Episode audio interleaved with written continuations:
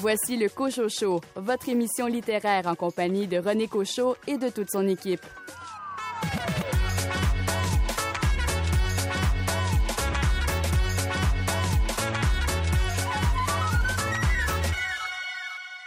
Ici René Cochot, bien heureux de vous retrouver. Nous vous proposons cette semaine une émission spéciale consacrée à la bande dessinée et au roman graphique. Une émission pour les 7 à 77 ans. Bonne émission. C'est la fin, le tout dernier matin, le tout dernier jasmin. Ne me lâche pas la main.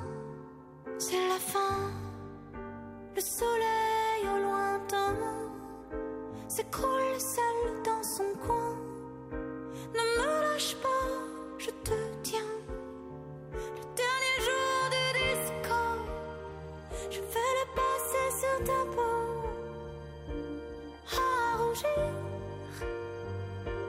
Comme un coquelicot. Le dernier jour du disco, je vais l'entendre en stéréo et te dire qu'il n'y a rien de plus beau. C'est la fin.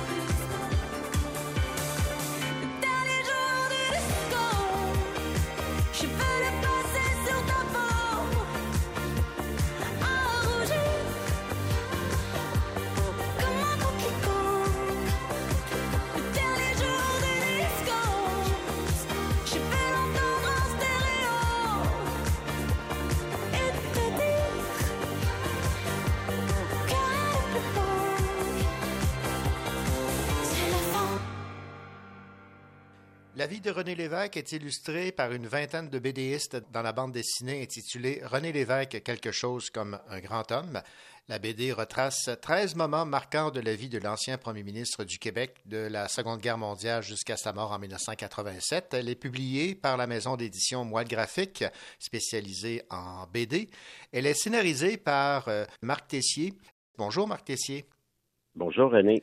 Marc Tessier, René Lévesque, pour vous, ça devenait un incontournable euh, de tracer ces grands moments de sa vie, de sa carrière en, bande dessinée. Ça fait longtemps que ça vous traite dans la tête. Moi, moi, j'enseigne à, l'Université du Québec en Outaouais la scénarisation en bande dessinée. Puis, un moment donné, j'avais une classe exceptionnelle d'artistes, de jeunes artistes. Puis, je vous avais donné un projet assez grand qui était un collectif. Puis, dans ce projet, il y avait des contraintes. Une des contraintes, c'était d'insérer le fantôme de René Lévesque. Parce que, bon, René Lévesque me trottait dans la tête, tout ça. Fait que j'ai dit, bon, on va le remettre de l'avant. Fait qu'il à partir de ce moment-là, moi, j'ai commencé à réfléchir sur René Lévesque, puis je me suis dit, ben, je connais pas grand-chose sur lui vraiment, tu sais. Puis avec la, politique, puis mes déceptions politiques, puis j'ai dit, j'aimerais ça savoir qu'est-ce qui fait que René Lévesque est différent des politiciens d'aujourd'hui, des Charrets, des Legault, tout ça. Puis qu'est-ce qui faisait qu'il reste encore il y a tant d'amour pour cet homme-là. Fait que c'est un petit peu ça qui m'a propulsé. Fait que le fantôme de René Lévesque que j'ai imposé, ben il m'a hanté. Puis à partir de là, j'ai passé tout l'été subséquent à lire sur René Lévesque, dont euh, à commencer par la, la biographie fantastique de Pierre Godin. Mm-hmm. Mais puis quand j'ai découvert sa carrière de journaliste, tout, euh, tout son début, ses voyages quand, qui, qui est allé à la Deuxième Guerre mondiale, j'ai dit c'est fantastique ça. Ça ferait, ça ferait une histoire. Ça, je voyais déjà des images, tout ça. Puis je disais, puis plus que j'avançais dans ma recherche, plus que je découvrais des choses. Puis, hein, puis j'ai eu des échos de ça aussi, comme euh, la nationalisation de l'hydroélectricité. C'était une saga. Je lisais ça, puis j'étais rivé à mon livre, pas à mon siège. Puis je dis, c'est faut, faut que je raconte ça. Fait que c'est un petit peu, c'est comme ça que ça a commencé. Bon, est-ce que la, bande dessinée permet de, de, rejoindre, à votre avis, peut-être des gens qui euh, au départ, ne se serait pas euh, attardé à une bio euh, de, René Lévesque. C'est une autre façon de, présenter l'homme aussi, là. Ben, on, vit une drôle d'époque, hein. moi, moi, je suis un gros lecteur. J'adore, j'adore les livres. J'aime les livres. Puis je vois que tu sais les, les librairies, les magasins de tu qui vendent des revues, ça ferme toutes. J'avais une petite librairie usagée avec des beaux livres à le fermer. Puis aujourd'hui, ben, on est Instagram, Twitter. On dirait que le texte, lui, diminue tout le temps. D'un autre côté, euh, paradoxalement, la bande dessinée québécoise est en croissance. Elle monte, elle monte, elle devient plus ambitieuse. je pense à Mégantic, Un train dans la nuit. Il y a, il y a des, ou la petite Russie. On, on, commence à parler aussi de notre patrimoine, de notre histoire. Puis la bande dessinée, c'est vraiment un, médium qui, qui, a tout le temps rejoint autant les jeunes que les, les bon, je dirais pas les plus âgés, là, mais les personnes, les adultes. Fait que c'est, c'est, fantastique. Puis je dis, bon, ben, tu si on peut passer de l'information importante, des, des valeurs, quelque chose par la bande dessinée, ben, c'est, le temps de le faire, tu sais. Puis je pense que c'est ça. je vois le succès qui, qui me laisse un petit peu ébahi, que les gens vont la lire. Puis ce qui est intéressant, c'est que les gens vont lire des, une bande dessinée typiquement québécois, québécoise. Parce que je pense que, comme toute chose, on, a été colonisé en bande dessinée par la BD franco-belge. Puis mhm. pendant des années, moi, je me suis battu contre, contre une idée que c'était la BD québécoise devait avoir une industrie similaire à la BD franco-belge, puis ressembler à la BD franco-belge, tandis que je trouvais qu'il y avait des artistes québécois qui étaient fantastiques. Puis je pense que à ce niveau-là, ben ça a prouvé que c'est vraiment des, une vision des voix québécoises qui ont fait que la bande dessinée aujourd'hui québécoise elle gagne de plus en plus de galons puis de visibilité, puis elle est très intéressante. Ben absolument. Et dans ces euh, artistes qui euh, œuvrent dans le domaine de la bande dessinée, vous, avez, vous les avez approchés, euh, vous les avez choisis.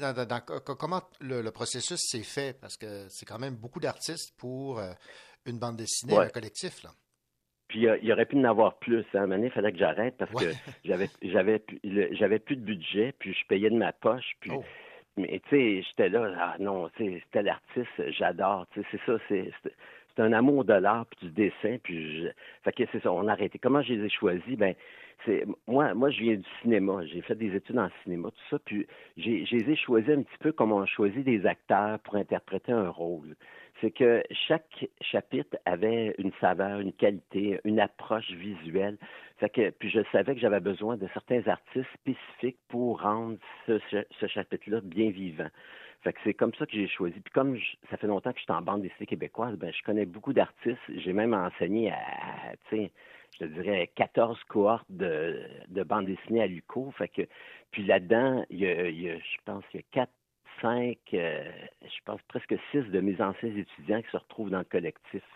Fait que ça, c'était aussi une opportunité de travailler avec des jeunes auteurs, lui donner une chance de, se retrouver à l'avant-plan, mm. parce que c'est pas tout le temps évident hein, au Québec. Fait que, ça, je trouvais, j'étais assez fier. Mais c'est ça, c'était, c'est ça, c'est comme trouver les acteurs, les gens qui vont, qui vont vraiment donner vie au texte, mais avec le dessin.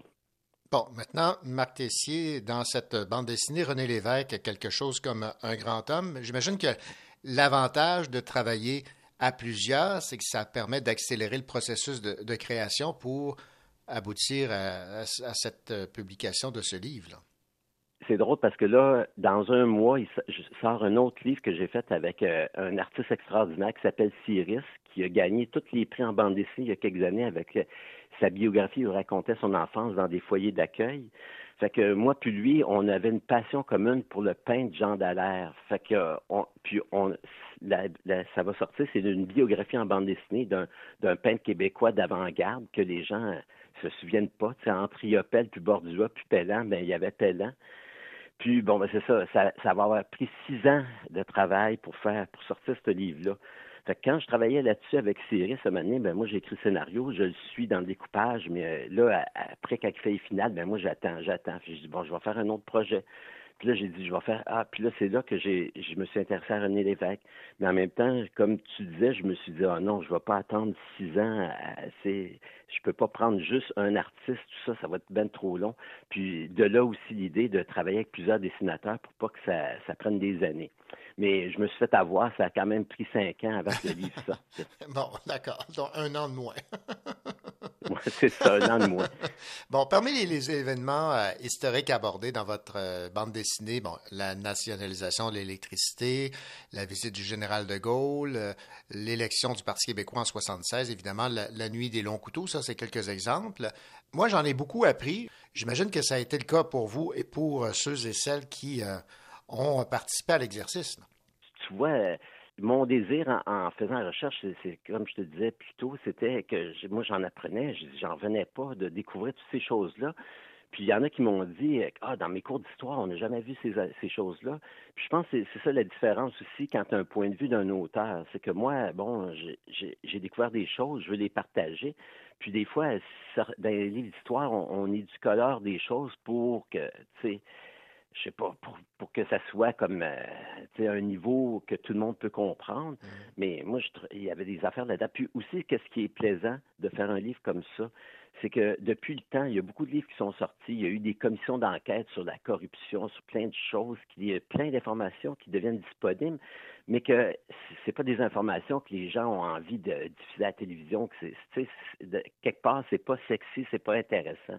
Mais quand tu fais un livre comme ça, tu, prends toute cette information-là, puis tu fais comme une espèce de du montage. Tu prends des choses, ah ça c'est intéressant, je vais mettre ça là, je vais mettre ça, je vais contraster ça. Fait que c'est ça qui fait que à la fin, tu sors un livre sur René Lévesque, puis là, tu as toutes ces informations-là qui sont parues depuis son décès, depuis tel événement, puis ça permet de mettre les choses en perspective. Puis je pense que ce qui est important pour moi, que dans mon travail en tant qu'éditeur, c'est tout le temps l'idée du devoir de mémoire. C'est de il y a des choses importantes qu'il ne faut pas oublier parce que moi, je, crois beaucoup que on ne peut pas aller de l'avant si on ne connaît pas le passé. Puis c'est important de savoir d'où qu'on part pour savoir d'où, où on va aller. Bon, maintenant, Marc Tessier, euh, dans cette bande dessinée, René Lévesque, quelque chose comme un, grand homme. On l'a mentionné, là, il y a une vingtaine euh, d'artistes qui euh, ont participé à, la description des, grands moments de sa, vie. Est-ce que les, artistes devaient effectuer leur propre recherche C'est vous qui leur avez donné les informations? Ça, c'est, vous avez procédé comment? Ben, OK. Moi, moi je suis un, un, scénariste mmh. qui, qui donne tout. OK ça veut dire que j'écris un scénario, puis je fais le découpage, parce que moi, moi, mon plaisir aussi, c'est la construction du récit, la construction de la page, mhm. l'enchaînement des images. Puis moi, dans ma philosophie, c'est que plus que j'en donne aux dessinateurs, dessinatrices, plus que ça va les libérer pour aller encore plus loin.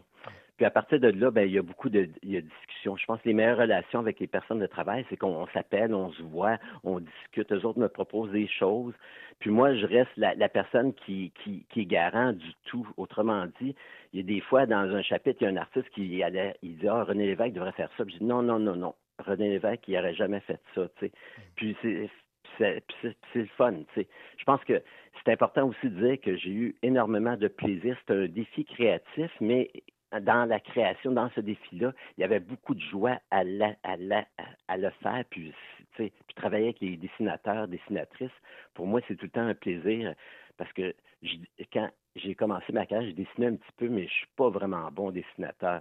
Fait que ça me permet quand même d'apprécier les gens avec leur coup de crayon, puis, tu sais, pour moi, c'est tout le temps, c'est le fun. On a du fun. Puis je pense que c'est intéressant de dire ça parce que les gens qui vont lire la bande dessinée, ben c'est pas une bande dessinée aride, didactique. Il y a beaucoup, beaucoup d'informations. Ça, ça a été un défi de tout synthétiser ça pour garder la compréhension, pour faire passer, que les gens comprennent, comme la nuit des longs couteaux. C'était un cauchemar. Tu sais. Ah, c'est incroyable ça. Tu sais, mais en même temps, je, connais, je connaissais pas ça. Puis je dis, moi, en le connaissant pas, faut que je sois capable de tout garder l'information pour que ça soit compréhensible, que la trahison, qu'est-ce qui s'est passé, les choses, que les gens comprennent, euh, comment un évêque s'est retrouvé là, puis, à- comment il y a eu une énorme déception vis-à-vis euh, des gens qui l'ont, ont vraiment, qui l'ont trahi. C'est comme, moment donné, c'est comme on, on donne sa parole pour obtenir plus de choses, puis il y a des choses là-dedans que René Lévesque, lui, c'était pas le type d'homme. En tout cas, là, je m'éloigne, là, mais euh, ra- ramène-moi, René, ramène-moi. je vais vous ramener. On va terminer, euh, Marc Tessier, en, en- je vais vous poser cette question. Est-ce que vous jugez qu'avec ce portrait, René Lévesque a une image encore plus forte? dans le fond, ça, ça dépend que- quelle vision les gens ont de leur Ouais. René Lévesque. La vision que tu as, c'est ma vision. Puis moi, euh, euh, la vision de René Lévesque, bon, je, je pense que je l'ai quand même mis, euh, tu sais, je pense que je, je le dis comme dans le chapitre qui parle de Point de Mrie, il passait presque 60 heures semaine à travailler, faire sa recherche. Puis c'est un homme passionné, mais tu sais, moi je le sais que si tu es passionné puis tu travailles fort, ben tu sais, ta vie de couple, ta vie de famille, elle en prend un coup, tu sais. Fait qu'il y a- il y a des affaires là-dedans qui se laissaient guider par ses passions puis ses convictions, mais des fois, tu sais, il laissait de côté d'autres affaires. Puis bon, c'est normal. Je pense que moi, moi, je connais euh, plein d'artistes puis de gens qui se retrouvent tout le temps dans des situations comme ça. Puis c'est, difficile, tu sais. Puis je voulais montrer ça aussi, parce qu'on parle beaucoup de René Lévesque, on dit qu'il a couché avec telle personne, tout ça. Sais, puis moi, j'ai, dans ma recherche, je dis, ouais, mais je pense qu'il y a eu des erreurs de perception, sais. Je veux dire, euh, percevoir un homme qui est entouré de femmes fortes, comme sa mère, ses sœurs, puis souvent, tu sais, il était à l'aise avec les femmes. C'est pas un homme qui, avait peur des femmes, tu sais. Fait que, tu je peux, je peux comprendre que des gens vont, vont s'imaginer des affaires, tout ça.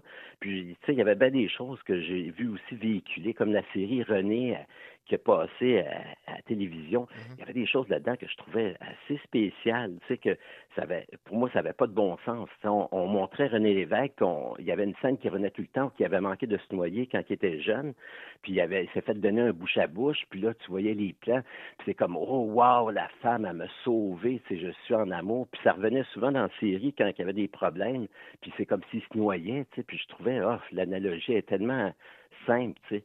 Tandis que moi, je, moi, pour moi, des éléments clés, c'est la Deuxième Guerre mondiale, aller à Dachau, voir tous ces, ces crimes horribles, là, puis, puis réaliser que René Lévesque il avait juste, il était en début vingtaine. Fait que je me mets dans sa peau, vu début vingtaine, puis je vois des choses comme ça, ça m'aurait marqué à vie, puis ça aurait changé mon, mon cheminement par rapport à, puis tu vois dans René Lévesque que c'était, il aimait les gens, c'était un humaniste, il se dévoile à la cause.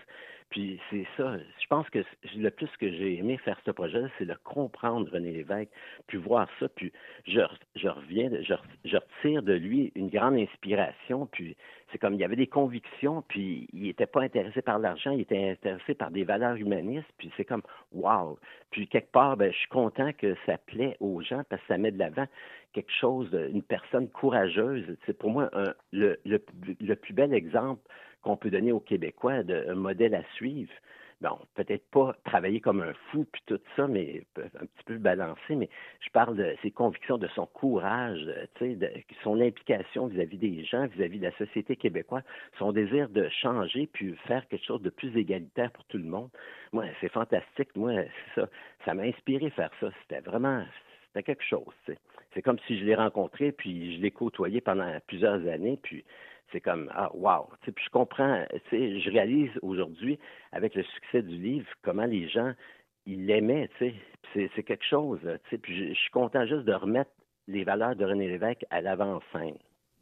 Ben, en tout cas, c'est réussi, euh, Marc Tessier, dans cette bande dessinée. René Lévesque, quelque chose comme un grand homme. Et euh, on peut en, euh, en faire pour preuve le fait que lorsque son cercueil a, a quitté l'édifice où il avait été exposé, les gens se sont mis à, lui chanter Mon cher René, c'est à ton tour. C'était quand même une première, ça.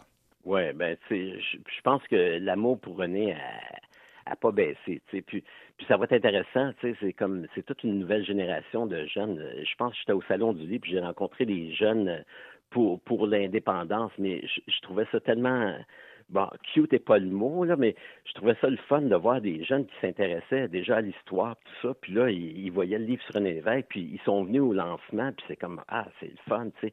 Il y, a, toute une nouvelle génération qui va s'intéresser, qui va découvrir René Lévesque. Puis je pense qu'avec les enjeux qui, les enjeux planétaires qui se dessinent à l'horizon, je pense que c'est important qu'on ait des gens euh, influencés par les valeurs de René Lévesque qui se dirigent, qui qui ait envie de faire des changements, quelque chose d'important. Marc Tessier, scénariste de cette euh, bande dessinée, René Lévesque, quelque chose comme un grand homme, publié chez euh, Moelle Graphique. Merci beaucoup de nous rappeler les pans de l'histoire de cet ex-premier ministre, chef du Parti québécois, René Lévesque. Merci. Ben, merci à toi de m'inviter.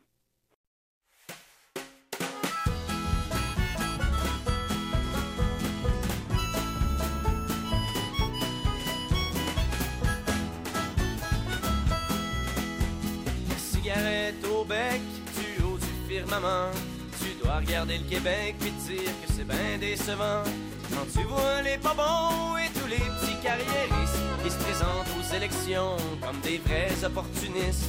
Mais loin de moi, René, l'envie d'en beurrer épais ou de trop te glorifier, le monde l'a déjà assez fait. C'est quand même un peu dommage de voir que de ton héritage, il reste juste ma petite chanson puis un boulevard à ton nom. Quand je regarde ma contrée perdue et à l'abandon, sans projet de société, mené par des pauvres pions, champions de la langue de bois et du politically correct, me semble que c'est pas ça que tu voulais pour le Québec. Bord de ça, mon petit poil, la vie est-tu moins plate au ciel, parce qu'ici, les temps sont un petit peu sombres. Je dis ça de même, merde, toi pas dans ta tombe.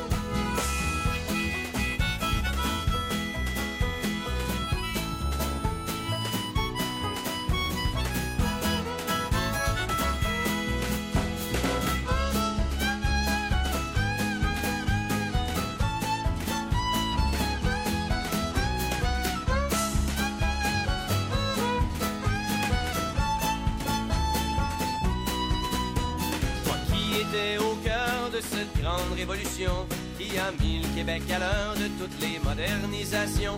Tu dois être franchement déçu de voir qu'on retourne en arrière. Vous qui vous étiez battus pour qu'on soit maître de nos affaires. Pour ce qui est de la souveraineté, on peut pas dire que c'est la fièvre. Le projet s'est mal renouvelé et on en parle du bout des lèvres. Mais quoi qu'avoir les extrémistes qui se réclament patriotes avec leur discours passé, je me dis qu'on est loin du jackpot. On regarde venir, les enjeux ont bien changé et les jeunes se conscientisent. Faudrait écouter ce qu'ils disent et que pour bâtir un pays, faudrait pas oublier d'inclure les citoyens des autres ethnies et leur culture. À part de ça, mon petit poil, la vie est-tu moins plate au ciel? Parce qu'ici, les temps sont un petit peu sombres. Je te dis ça de même, mais revire-toi pas dans ta tombe.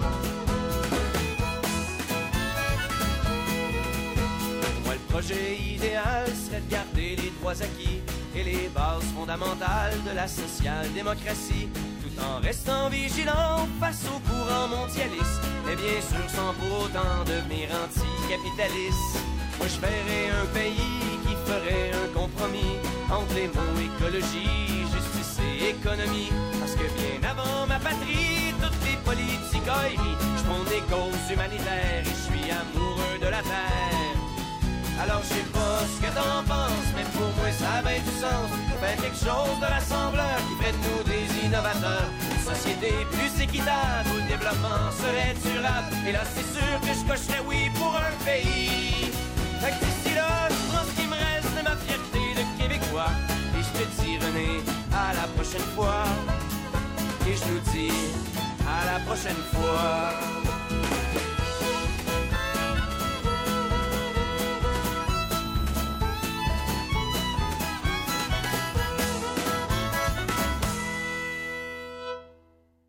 Vous écoutez une édition spéciale du Cocho Show dédiée au roman graphique et à la bande dessinée.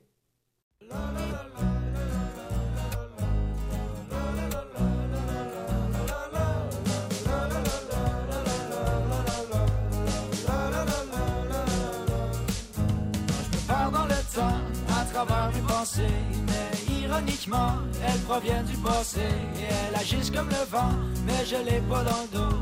En espérant que je puisse les prendre en photo, parce que peut-être que quelqu'un comprendrait s'il pouvait les voir. Non, je pas toujours juste fatigué quand je suis seul dans le noir. Puis des fois, je pense qu'elles s'en iront jamais à la vie, à la mort.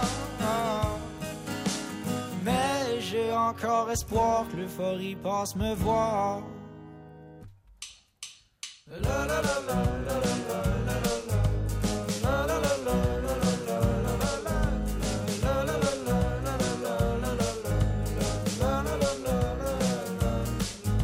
Assis dans le parc, je vois voler les monarques et soudain je me mets à me questionner.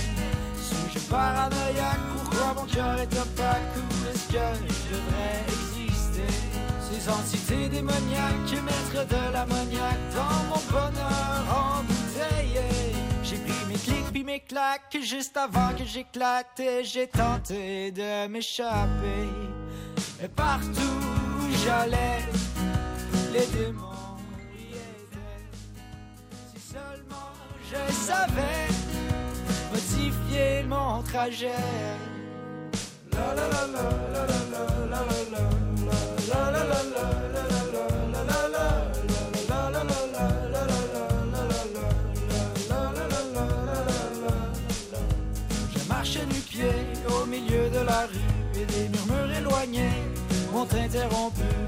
Ouais, c'est encore eux, la petite gang de têteux qui viennent me crier les oreilles tout ce qui peut me rendre malheureux.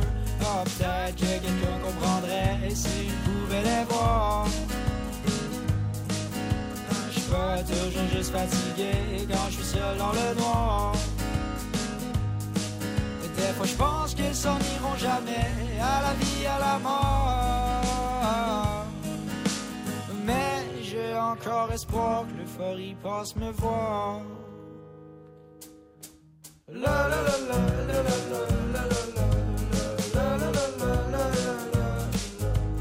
Même si la mélancolie frappe très fort j'ai encore espoir que l'euphorie passe me voir.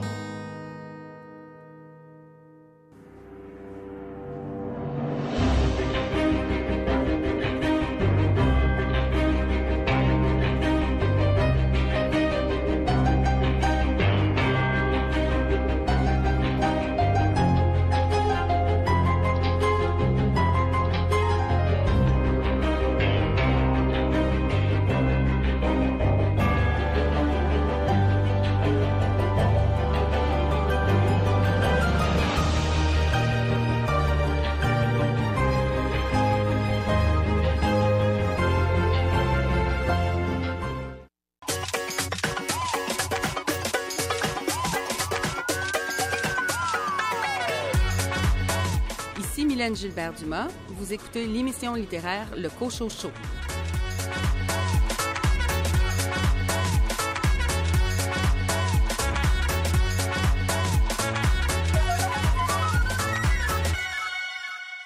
Après avoir publié Comment je ne suis pas devenu moine chez Futuropolis, Jean-Sébastien Bérubé revient avec un second album autobiographique intitulé Vers la tempête.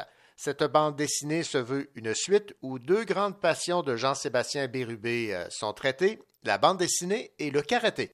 Je me suis entretenu avec Jean-Sébastien Bérubé en lui demandant, évidemment, dans un premier temps, de nous rappeler l'intrigue de cette bande dessinée précédant Vers la tempête, Comment je ne suis pas devenu moine. Comment je ne suis pas devenu moine, c'est un récit autobiographique, puis euh, je racontais euh, quand j'avais décidé de partir euh, à Katmandou au Népal, ensuite au Tibet à l'âge de 26 ans.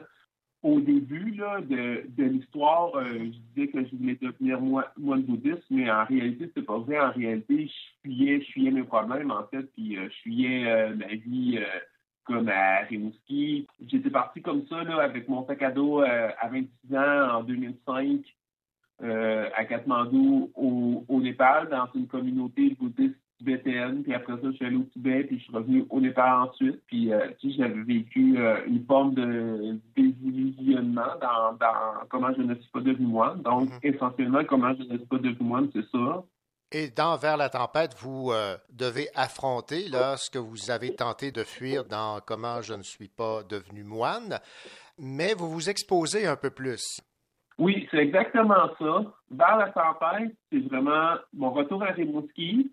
Je retourne dans ma famille, je reprends le, karaté, puis je décide de ben, d'essayer de, réussir dans la bande dessinée. Et mon père euh, me propose de, faire une bande dessinée sur la, vie de Pierre-Esprit Radisson, le coureur des bois. Puis aussi, je décide de, de recommencer le karaté à Rimouski et de passer ma ceinture noire parce que euh, j'avais arrêté de, de pratiquer le karaté quand j'avais quitté Rimouski. J'étais rendu ceinture brune.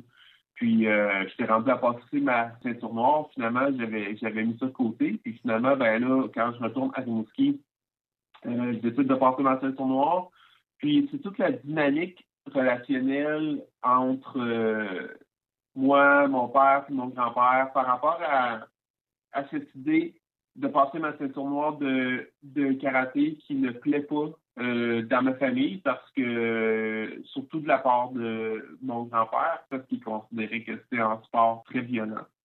Donc, dans euh, Comment je ne suis pas devenu moine, vous avez, vous avez cherché à fuir la confrontation. Dans Vers la tempête, vous y faites face à cette confrontation. Oui, c'est ça. Dans Comment je ne suis pas devenu moine, je parlais pas des choses que je fuyais. Hein? Je n'étais pas prêt à, parler de ça, puis je savais pas si j'allais en parler un jour. Mais pour ça que quand j'ai fait Vers la tempête, pour que l'histoire ait un impact, là, à ce moment-là, j'avais pas le choix de parler de tout ce que je fuyais dans Comment je ne suis pas devenu moine.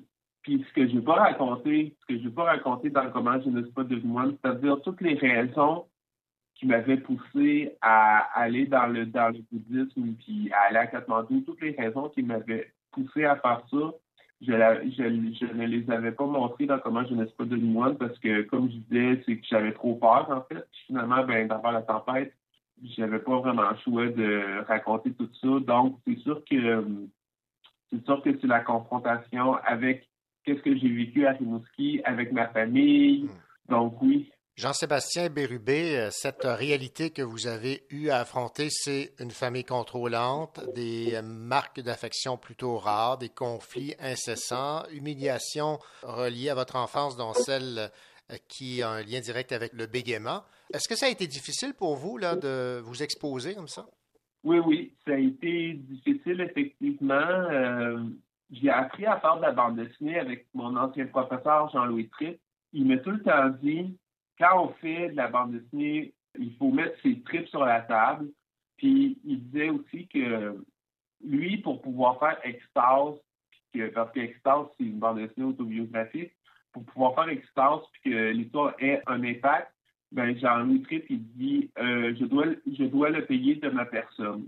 Et c'est exactement la même chose pour moi en faisant vers la tempête, c'est que je devais le payer de ma personne pour que l'histoire ait un impact puis qu'elle fonctionne et qu'elle marque les esprits, mais ça impliquait que j'ai trouvé ça très difficile de d'écrire et de dessiner vers la, la tempête. Puis hon, honnêtement, j'ai beaucoup pleuré en fait là, en faisant cette bande dessinée-là. Quand je faisais Comment je ne suis pas devenu moi, j'ai beaucoup ri parce que je, me, riais de moi-même de comment j'étais à l'époque à Katmandou puis euh, ensuite au euh, Tibet puis comment j'étais à cet âge-là aussi. Mais quand j'ai fait euh, par la tempête, euh, j'ai beaucoup pleuré parce que là, euh, je racontais des événements tragiques, dramatiques, de mon propre vécu. Donc, comme vous disiez tout à l'heure, là, les humiliations reliées à mon bégaiement, le manque d'amour dans la famille et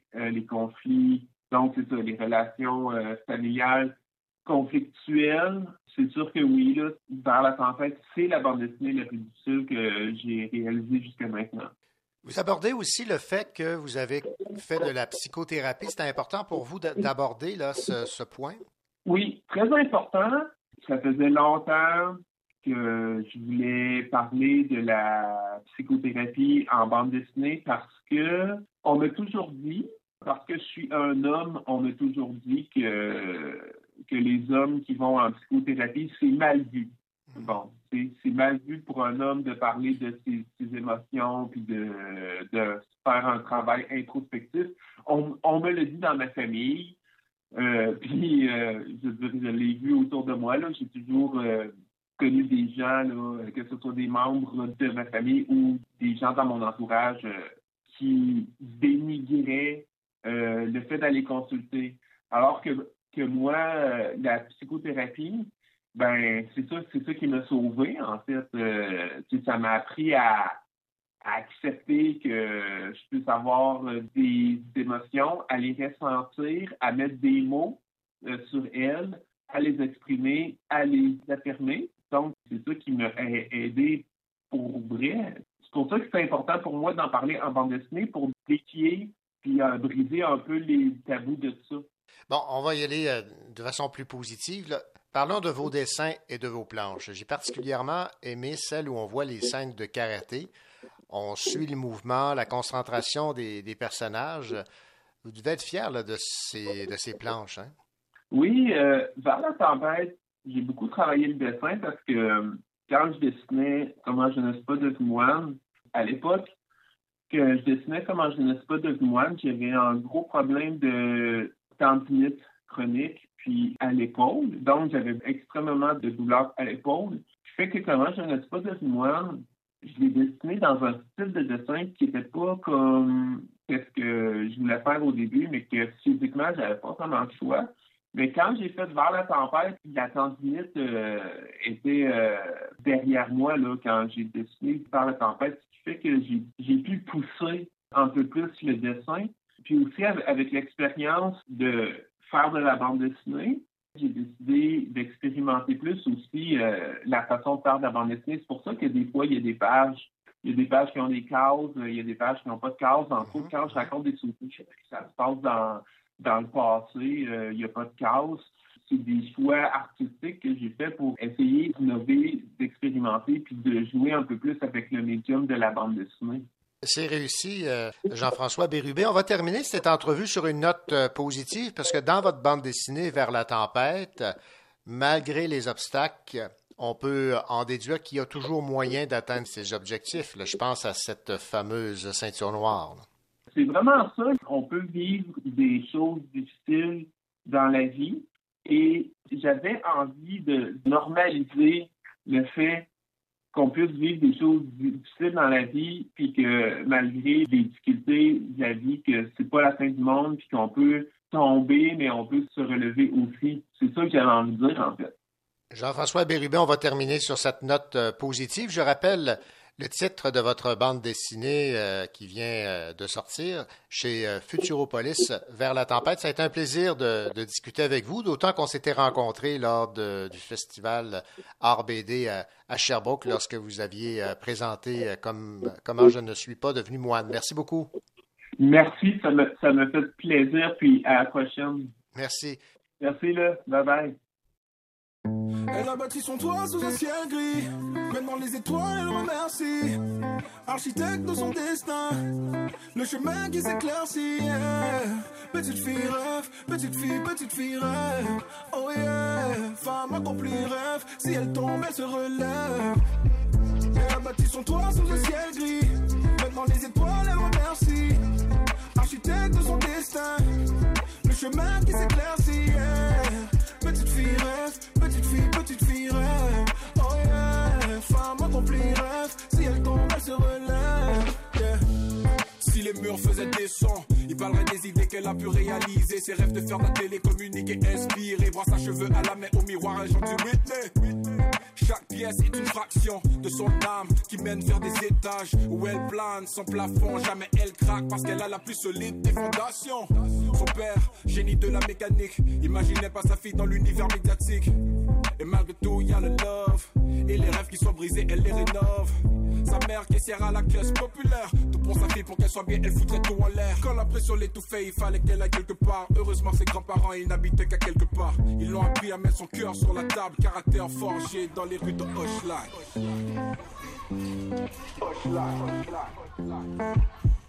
Elle a bâti son toit sous un ciel gris. Dans les étoiles, elle remercie. Architecte de son destin. Le chemin qui s'éclaircit. yeah. Petite fille rêve, petite fille, petite fille rêve. Oh yeah, femme accomplie rêve. Si elle tombe, elle se relève. Elle a bâti son toit sous un ciel gris. Maintenant les étoiles, elle remercie. Architecte de son destin. Le chemin qui s'éclaircit. yeah. Petite fille rêve, petite fille, petite fille rêve. Oh yeah, femme accomplie rêve. Si elle tombe, elle se relève. Yeah. Regarde par la fenêtre à l'horizon. Yeah. On est loin de la plage, de la mer et des châteaux de sable. Mm. City Girl Fondation dans le béton. Yeah. Elle jouait à la marelle dans les ruelles de Hochelag. Petite fille rêve, rêve, rêve, rêve. Elle a bâti son toit sous un ciel gris. Et maintenant les étoiles, elle remercie. Architecte de son destin, le chemin qui s'éclaircit. Petite fille rêve, rêve, rêve, rêve. Yeah. Si les planchers pouvaient parler, ils te raconteraient l'histoire de chaque pas qu'elle a fait dans son quartier. Les briques qu'elle a levées, sa famille qui l'a élevée. elle a bâti son toit sous un ciel gris. Les étoiles, elle remercie. Architecte de son destin. Le chemin qui s'éclaircit. Petite fille rêve, petite fille, petite fille rêve. Oh yeah, femme accomplie rêve. Si elle tombe, elle se relève. Elle a bâti son toit sous un ciel gris. Maintenant les étoiles, remercie. Architecte de son destin. Le chemin qui s'éclaircit. Petite fille rêve, petite fille, petite fille rêve. Oh yeah,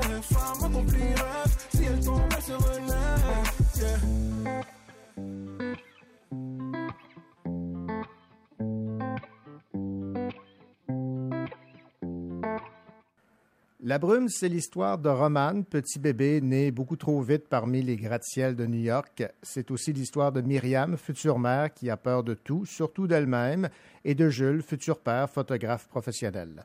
Confrontés à la mort, ils devront trouver un apaisement en s'ouvrant sur la beauté cachée des moments et réapprendre à vivre ensemble. C'est ainsi que se résume la bande dessinée La Brume de Mireille Saint-Pierre. Cet album a été finaliste pour le prix Réal Filion, auteur canadien, scénariste ou dessinateur s'étant le plus illustré avec son premier album francophone professionnel. Elle euh, était, cette bande dessinée, en compétition avec La Vin de Audrey Beaulé et euh, Traverser l'autoroute de Sophie euh, Bienvenue. Cette bande dessinée aborde la perte d'un enfant pendant la grossesse ou après la naissance. C'est une souffrance pour ceux et celles qui euh, désirent avoir un enfant. Pour l'illustratrice Mireille Saint-Pierre, la question du décès périnatal est bien personnelle et nous l'avons en, en ligne. Mireille Saint-Pierre, bonjour. Bonjour René. Mireille, est-ce que ça a été un choix déchirant ou non, ou euh, au contraire libérateur que d'aborder ce que vous avez vécu sous forme de bande dessinée? Je dirais que d'avoir fait une bande dessinée sur ce sujet-là, là, que j'ai personnellement vécu avec euh, mon copain en 2017, euh, c'était vraiment comme une catharsis. C'est un moment qui est tellement fort, qui est tellement douloureux qu'il arrive un moment où on a juste vraiment besoin de raconter ce qui s'est passé. Puis la bande dessinée, ça a été pour moi là, le- comment dire le médium que j'ai le préféré là, pour, euh, pour raconter mon histoire. Pourquoi La Brume, le titre? Euh, c'est un peu ça, ces histoires-là de deuil. euh, on peut dire qu'on marche toujours un peu dans la brume. On ne sait pas où qu'on doit s'en aller. C'est des moments où on est très perdu. Puis en particulier le deuil périnatal, parce que c'est quelque chose qui est quand même assez tabou. On parle pas beaucoup de ça, ces enfants-là qui sont morts sans les avoir connus. Donc euh, oui, on se retrouve longtemps dans la brume pendant le processus de deuil, si on veut. Évidemment, chacun, chacune à sa façon euh, vit euh, ce drame euh, personnel. Et c'est ce que vous abordez là, dans cette relation de couple.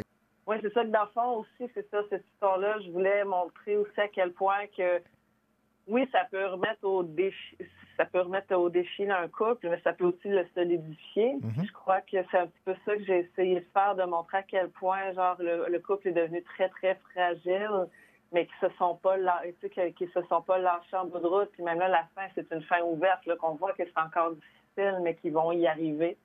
Parlez-moi un peu de la façon dont vous avez choisi euh, d'illustrer votre bande dessinée. Ah, ben ça, c'est simple. Je déteste dessiner avec des couleurs. J'ai bien de la misère avec les couleurs, là, quand c'est comme euh, des grosses palettes là, éclatantes, tout ça. Moi, ça me rend anxieuse. Fait que même pendant longtemps, là, la, bande dessinée, on voulait la faire en noir et blanc.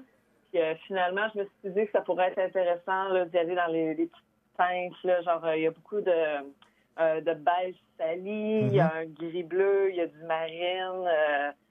fait oui, j'ai mis les couleurs, mais avec beaucoup de subtilité. Puis aussi, ça fonctionnait avec le le ton du livre qui était comme beaucoup plus euh, mélancolique.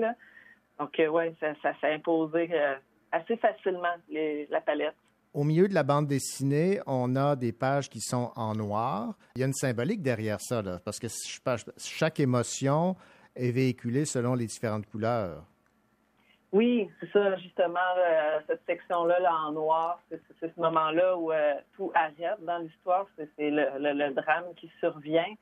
Donc, euh, oui, ces codes-là pour rythmer la lecture. Qu'est-ce que le, dessin vous a permis euh, d'exposer comme euh, sentiment? Est-ce qu'à votre avis, c'était le meilleur médium pour exprimer toute la gamme d'émotions que vous avez vécues avec votre conjoint? Ah oui. Ben, c'est comme j'avais j'ai parlé avec mon éditrice, on disait ça, que la brume ne pouvait pas genre vivre autrement qu'en bande dessinée je sais pas, c'est un, roman, ça n'aurait pas fonctionné, un film, ça n'aurait pas fonctionné. On dirait qu'il y a certaines histoires comme ça qu'on se dit, c'est vraiment en bande dessinée, ça se raconte le mieux. Euh, moi, le fait aussi que j'étais illustratrice, ben, je suis illustratrice, donc mhm. moi, ma façon de raconter des histoires, c'est des images. Je suis pas romancière, je suis pas écrivaine. Euh, donc, c'est pour ça aussi qu'il y a très peu de dialogue, je crois, parce que je me dis, ben moi, la manière que j'ai de communiquer, c'est en plus avec les images. Donc, à chaque fois que je pouvais raconter l'histoire avec des images au lieu d'avec des mots, ben, c'est vers ça que j'allais plus naturellement. Oui, vous savez, Mireille, on dit une image vaut mille mots, hein? Oui, c'est un petit peu ça. Bon, vous situez euh, l'intrigue euh, en partie à New York. Mm-hmm. Et hum, pourquoi avez-vous choisi de, de faire cela? Je dirais que la brume, à part euh, certaines libertés artistiques, c'est presque totalement réel. Je veux dire, c'est, oui, c'est de l'autofiction, mais ça, je dirais qu'il y a 90% que c'est vraiment tel que ça s'est déroulé. Mm-hmm. Donc oui, en 2017, on est vraiment allé à New York euh, j'étais vraiment enceinte de, de six mois. Puis euh, c'est vraiment aussi là que c'est survenu au euh, Presbyterian Hospital à, Manhattan. Et la portion enregistrement d'un album, ça aussi, c'est autobiographique? Oui, c'est ça, c'était la raison pourquoi on y allait, c'était exactement ça. C'était euh, mon, mon chum, c'est ça qui est photographe aussi dans la vraie vie. Mm-hmm. Euh, il avait été mandaté par euh, un ami musicien qui est enregistré à New York parce qu'il faut savoir qu'il y a quand même beaucoup d'artistes québécois qui enregistrent à New York parce que là-bas, il y a un, excellent réalisateur qui s'appelle Gus Van Gogh. Oui. Qui, c'est ça. Qui lui, ben là, ses studios sont plus là. Maintenant, il est à Toronto, là, mais à mhm. l'époque, là, pendant longtemps, il était à New York. Fait a les trois accords, euh, Dumas, justement, la personne dans l'album. Euh, ils ont tous enregistré leurs albums euh, dans, dans les dernières années. C'est, là que ça se passait. Parlons donc de ce, musicien là qui enregistre dans ce studio new-yorkais. Ses traits ne sont pas définis. C'est comme une espèce d'aura de mystère autour de lui. C'est, le seul personnage d'ailleurs qui n'a pas de visage. Euh, ça, ça aussi, c'est particulier. Oui, c'est, euh, j'ai eu bien du plaisir à développer ce personnage-là parce que ça, ça vient d'une anecdote qui s'est vraiment passée pendant l'enregistrement. C'est que j'étais vraiment là avec mon cahier d'esquisse, puis je m'amusais à dessiner genre les musiciens, les euh, tout ça. Puis lui, dis à chaque fois que j'essayais de dessiner, il se tassait, puis il se laissait pas dessiner. Puis c'était comme, mais voyons, tu sais, tout le monde était comme, mais voyons, qu'est-ce que tu fais à tout le temps changer de place? puis comme, ben, j'aime pas ça, là. J'ai l'impression que je, me sens observée. J'aime pas ça me faire dessiner. OK, d'accord. puis là, quand, quand j'ai eu le temps d'écrire La Brume, ben, je me suis rappelé de cette anecdote-là. Puis je me suis dit, ah ouais, ben, je te dessinerai pas. Puis je trouvais ça justement intéressant, là, le rapport qu'on a peut-être là, avec la, la popularité, la célébrité, puis le, Mhm. la- le fait de montrer ou non son vrai visage, Ouais, ouais, de ouais. vouloir se dévoiler ou non, Mhm. sachant aussi que c'est un artiste qui est quand même très timide dans la vraie vie. Ouais. Fait que de montrer les, les deux visages d'une personnalité publique, ouais, je trouve ça intéressant. Là, je ne sais pas si vous vous en êtes aperçu, mais dans, dans l'entrevue où vous l'avez identifié, euh, cet artiste, est-ce que euh, il, euh, il est au courant euh, du mort, là, du fait que c'est- de lui dont on parle? Ah oui. Oui, Ouais, d'accord. non, c'est ça. C'est un bon ami. Là. Ça fait longtemps qu'on le connaît. Puis ça. Puis il a quand même un peu vécu cet événement-là avec nous. Là. Ouais. On- c'est ça, voilà. Ouais. Donc oui, il est tout à fait au courant euh, de l'hommage que, que je lui ai fait. Ouais. Bon, évidemment, on parle beaucoup euh, dans, dans cette bande dessinée euh, du deuil euh, périnatal, mais je, je constate également que la, la musique occupe une place importante, entre autres Leonard Cohen. C'est Oui. un artiste que vous appréciez particulièrement? Oui, ah oui. Ouais, c'est ça. J'ai toujours beaucoup aimé sa mélancolie, tout ça, sa poésie un peu sombre. Ça s'est comme imposé comme choix le fait que l'histoire se passe des fois à New York, des fois à Montréal. Leonard Cohen étant montréalais, mais qui a fait une grande partie de sa carrière à New York. Euh, le choix, oui, s'est imposé assez naturellement. On y retrouve euh, également euh, Oasis et évidemment Dumas avec La Chance. Ma, ma conjointe avait deviné que c'était Dumas. Moi, je ne l'avais pas deviné, mais à, à la toute fin, lorsqu'on voit les œuvres citées, là, on se dit Ah, ça se peut très Ouais. bien que, que ce soit lui, avec nos, nos idéaux. Le, le choix des titres des, des chansons, j'imagine que ce, ce n'est pas au hasard. là. Non, non, non, c'est ça. ça. ça a été euh, sélectionné avec grande minutie.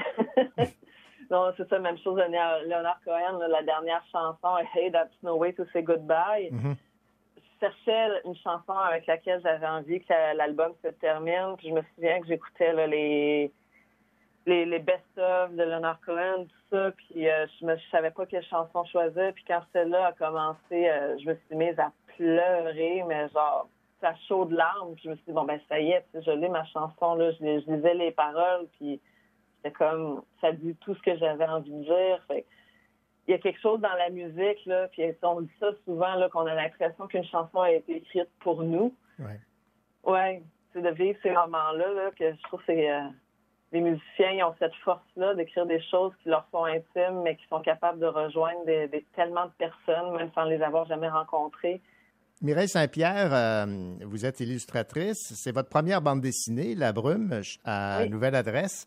J'imagine que vous avez la piqûre. Ah oui. oui, vraiment, c'est ça. C'est euh, dans le fond, ça fait une dizaine d'années peut-être que je suis illustratrice. Donc moi, j'ai des clients, tu sais, je travaille, j'ai des mandats, Mhm. tout ça. Puis même si c'est un super beau métier, de soudainement euh, avoir l'opportunité comme une bande dessinée de vraiment parler, d'être son propre client, si vous voulez. Oui. C'est quelque chose, moi j'ai vécu ça comme une révélation, là, de pouvoir raconter mes histoires à ma manière. Nouvelle adresse aussi, ils m'ont donné une incroyable liberté. Là. C'est vraiment une extraordinaire maison d'édition. Là. Donc euh, oui, c'est la- c'est une piqûre. Puis là, D'ailleurs, je suis en train de travailler sur ma deuxième bande dessinée. Puis euh, comme ça se déroule, euh, ça risque, ben, ça risque, c'est probable, c'est presque certain que ça va être à nouvelle adresse. Oui, c'est ça. Je, continue là-dedans. On va terminer avec cette phrase qu'on retrouve en quatrième de couverture et j'aimerais que vous m'en parliez. Les jours Mhm. suivants, tu t'es mise à entendre et moi, je me suis mise à voir. Oui. Ouais, ça, c'était euh, ouais, un moment assez poignant, genre euh, pendant notre séjour à New York. C'est que, c'est ça, Roman, moi, quand j'étais enceinte d'environ six mois, c'était euh, le stade quand on est enceinte ou que l'enfant, le, le, bébé, le fœtus commence à entendre les sons. Puis là, elle se mettait à cogner, puis tout ça, puis là, elle entendait les sons autour d'elle. C'est un moment que moi aussi, j'ai recommencé à reprendre le goût de dessiner quand j'étais à New York. Puis j'ai beaucoup, beaucoup dessiné. Fait que c'est pour ça, là, cette idée-là, de, de- que elle, quand elle s'est mise à entendre, moi, je me suis mise à, à voir autour de moi. C'est de toute beauté. Mireille Saint-Pierre, merci beaucoup et puis on a déjà hâte de voir la deuxième bande dessinée. Merci beaucoup, René. C'était euh, super agréable de parler avec vous. Merci. À bientôt. Au revoir. Au revoir. Tu sais, je connais ton âge, ton nom, je le vois moi quand tes passages Je connais tes passions, je connais même tes chansons préférées. Je connais le programme de tes journées. Et je suis là quand tu voyages, je connais ton daron. Je sais que t'as pas tourné la page, je lis tes conversations. Je te vois partout, tu sais,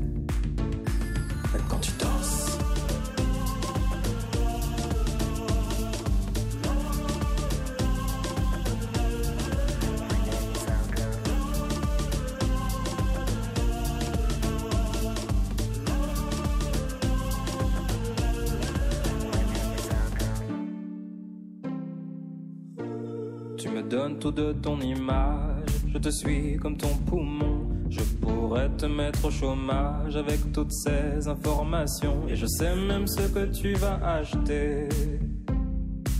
C'est normal, c'est moi qui l'ai décidé.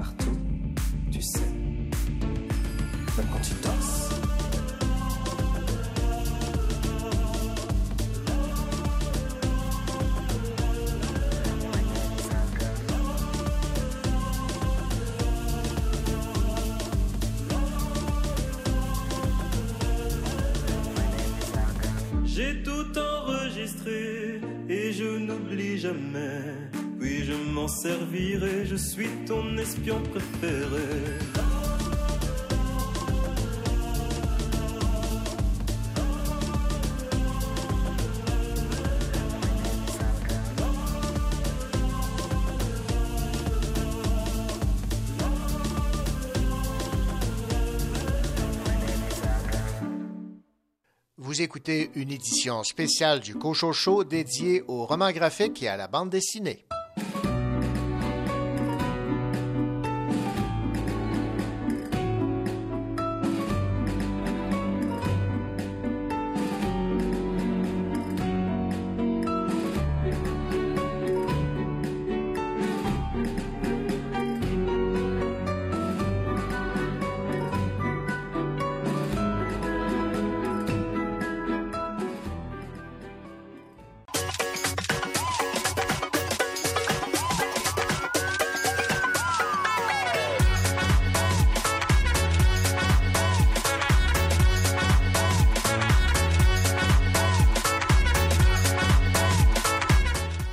Voici la deuxième heure du Cochocho.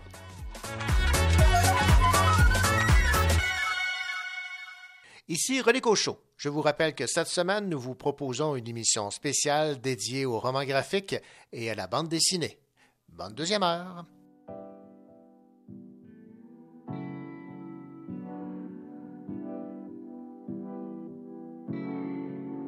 Fait des burn-out à 25 ans, on vit toujours chez nos mamans. On n'a pas le permis de conduire, et puis on a peur de vieillir. On s'habille comme les adolescents, on leur reproche de devenir grands. Au fond, ils ont pas le droit d'avoir plus de succès que moi. Millénial, mi, mi, mi, millénial. On n'a pas l'argent, mais nous on a Instagram. On n'a pas le temps, sauf le temps de chercher des plans. On reste des enfants, on sera jamais nos parents. La la la la, je suis en vie, c'est déjà ça. La la la la, je suis en vie, c'est déjà ça. La la la la, je suis en vie, c'est déjà ça. La la la la, je suis en vie, c'est déjà ça. Personne ne fait confiance, on est tous au chômage. L'âge pour l'expérience, c'est l'expérience pour l'âge. On joue à Pokémon, on regarde des animés. Et on régale du fait qu'on est tous déprimés. Millénial, mi, mi, millénial. On n'a pas l'argent, mais nous on a Instagram. On n'a pas le temps, sauf le temps de chercher des plans. On reste des enfants, on sera jamais nos parents. La la la la, je suis en vie, c'est déjà ça. La la la la, je suis en vie, c'est déjà ça. La la la la, je suis en vie, c'est déjà ça. La la la la, je suis en vie, c'est déjà ça. Millénial. Maman se demande quand je ramène une madame. Et puis les autres, ils ont déjà des enfants.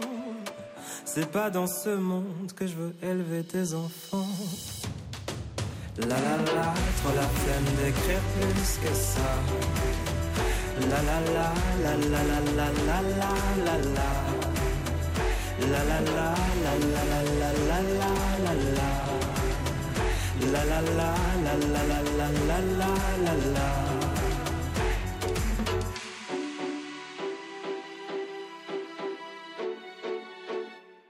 Emmanuel Dufour a eu l'idée de décliner son sujet de recherche de thèse en bande dessinée. Sa BD a pour titre C'est le Québec qui est né dans mon pays.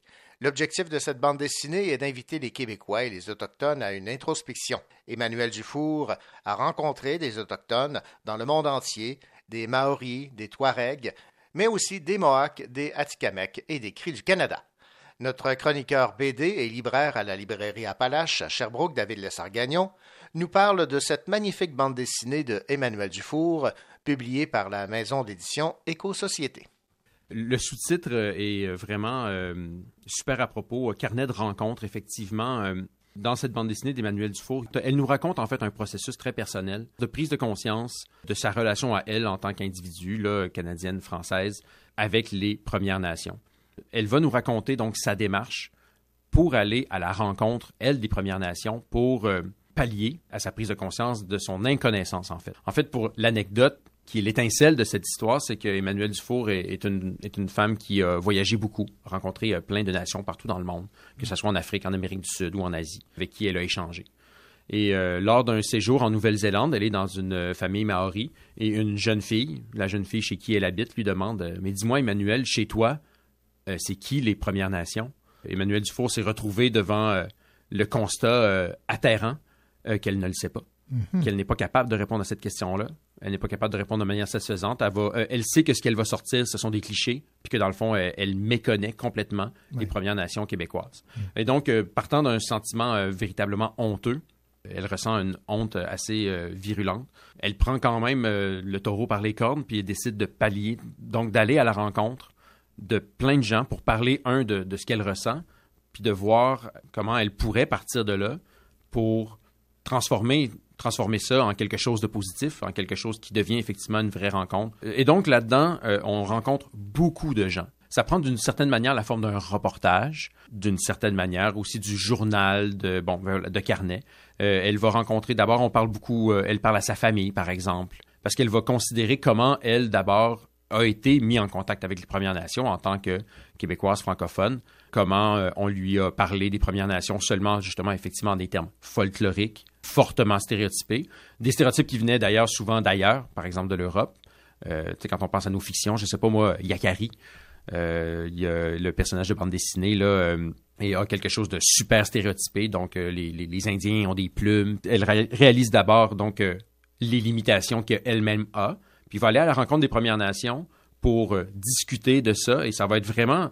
C'est une réussite, tant qu'à moi, effectivement, cette démarche-là, à la fois personnelle, mais là, réalisée en tant que BD, puis qui nous est lancée, puis qu'on peut s'approprier aussi comme histoire.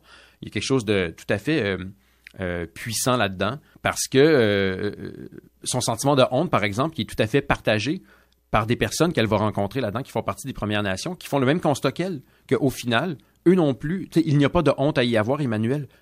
Tu peux pas avoir honte de ne pas savoir quelque chose qu'on ne t'a pas enseigné. Mhm. Puis nous non plus, on nous l'a pas enseigné, puis nous aussi, on vit avec une honte puissante euh, de pas savoir qui on est, puis d'avoir perdu quelque chose. Et donc, euh, les appels qu'il y a là-dedans à, à une réconciliation vraiment positive et vraiment, euh, et, et vraiment lumineuse sont multiples. Donc, c'est vraiment le fun. C'est vraiment le fun de voir, euh, de, de lire ça. Ça fait beaucoup resplendir, je trouve. De, euh, c'est un livre qui est absolument pas naïf, puis qui donne des constats tout à parfois très durs, euh, sur les, les, les pensionnats, puis qui fait pas l'économie d'aller là où, dans l'histoire où ça, où ça a fait mal, Mhm. où euh, ces personnes ont été, euh, ces peuples ont été trompés, puis on, on a voulu les anéantir quand même, mais que malgré tout, cette espèce d'équilibre qui est abordé aussi là-dedans entre se souvenir, mais ne pas nécessairement porter le poids du passé, ou en tout cas ne pas l'in- l'intégrer au niveau individuel, parce qu'effectivement, il n'y a personne ici, euh, actuellement, qui a pris ces décisions-là. On peut juste effectivement tenter de, bien vivre avec ce passé-là, mais on ne peut pas s'y attarder non plus. Il faut effectivement avoir une vision de l'avant, une vision où euh, les deux peuples vont pouvoir euh, être, euh, être debout, un à côté de l'autre, pour amener le Québec à quelque part de nouveau. Donc, c'est super enthousiasmant, c'est super sensible, intelligent dans sa manière de, de- et précis dans sa manière de raconter la situation que, oui, les communautés euh, québécoises francophones vivent et les communautés, les différentes euh, communautés et nations euh, autochtones, comment ce désir-là, comment cette réconciliation doit avoir lieu. On peut pas, elle est incontournable.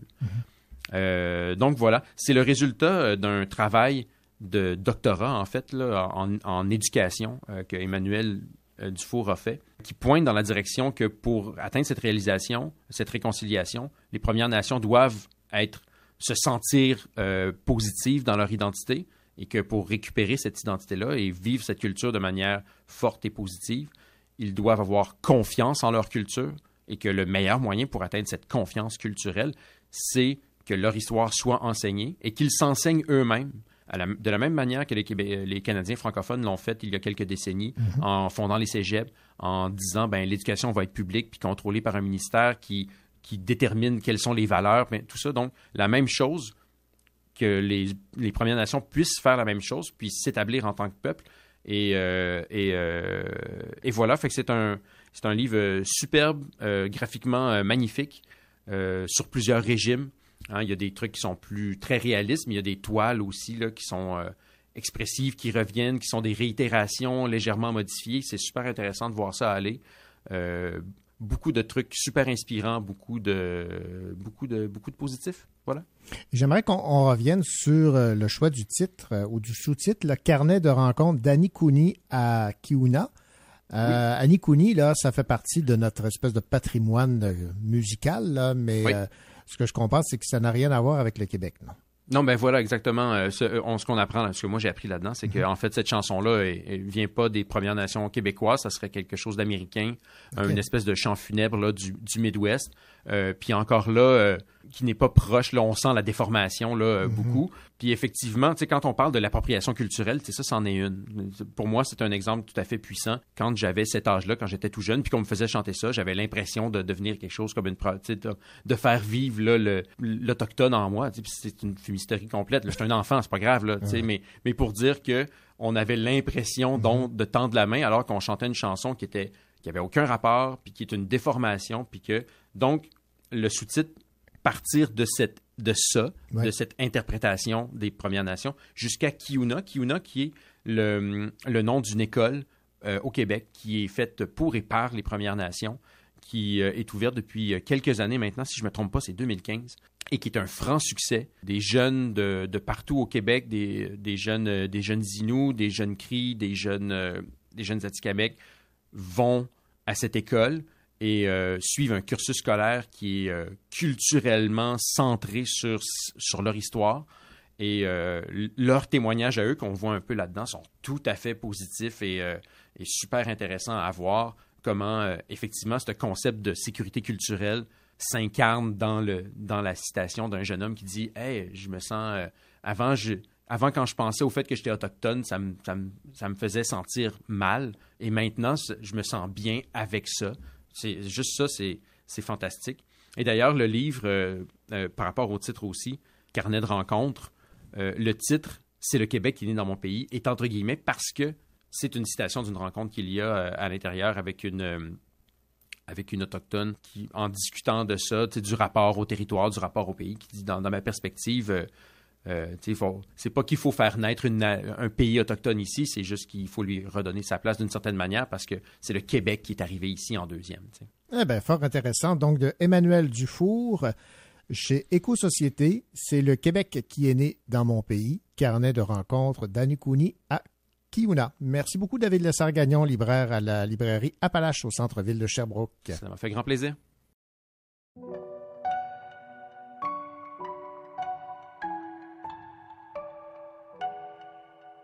En dessous des branches.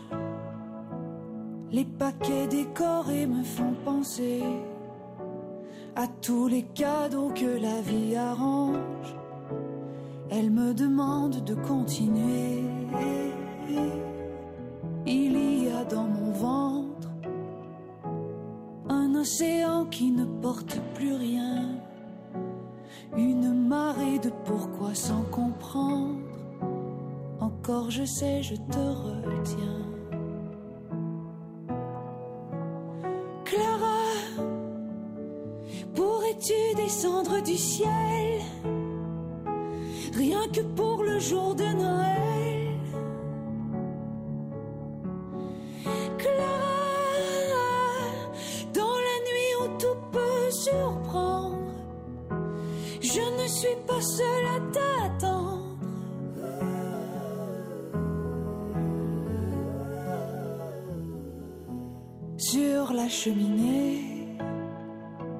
Une pluie de dessins et de papier que tes frères et ta sœur t'ont bricolé.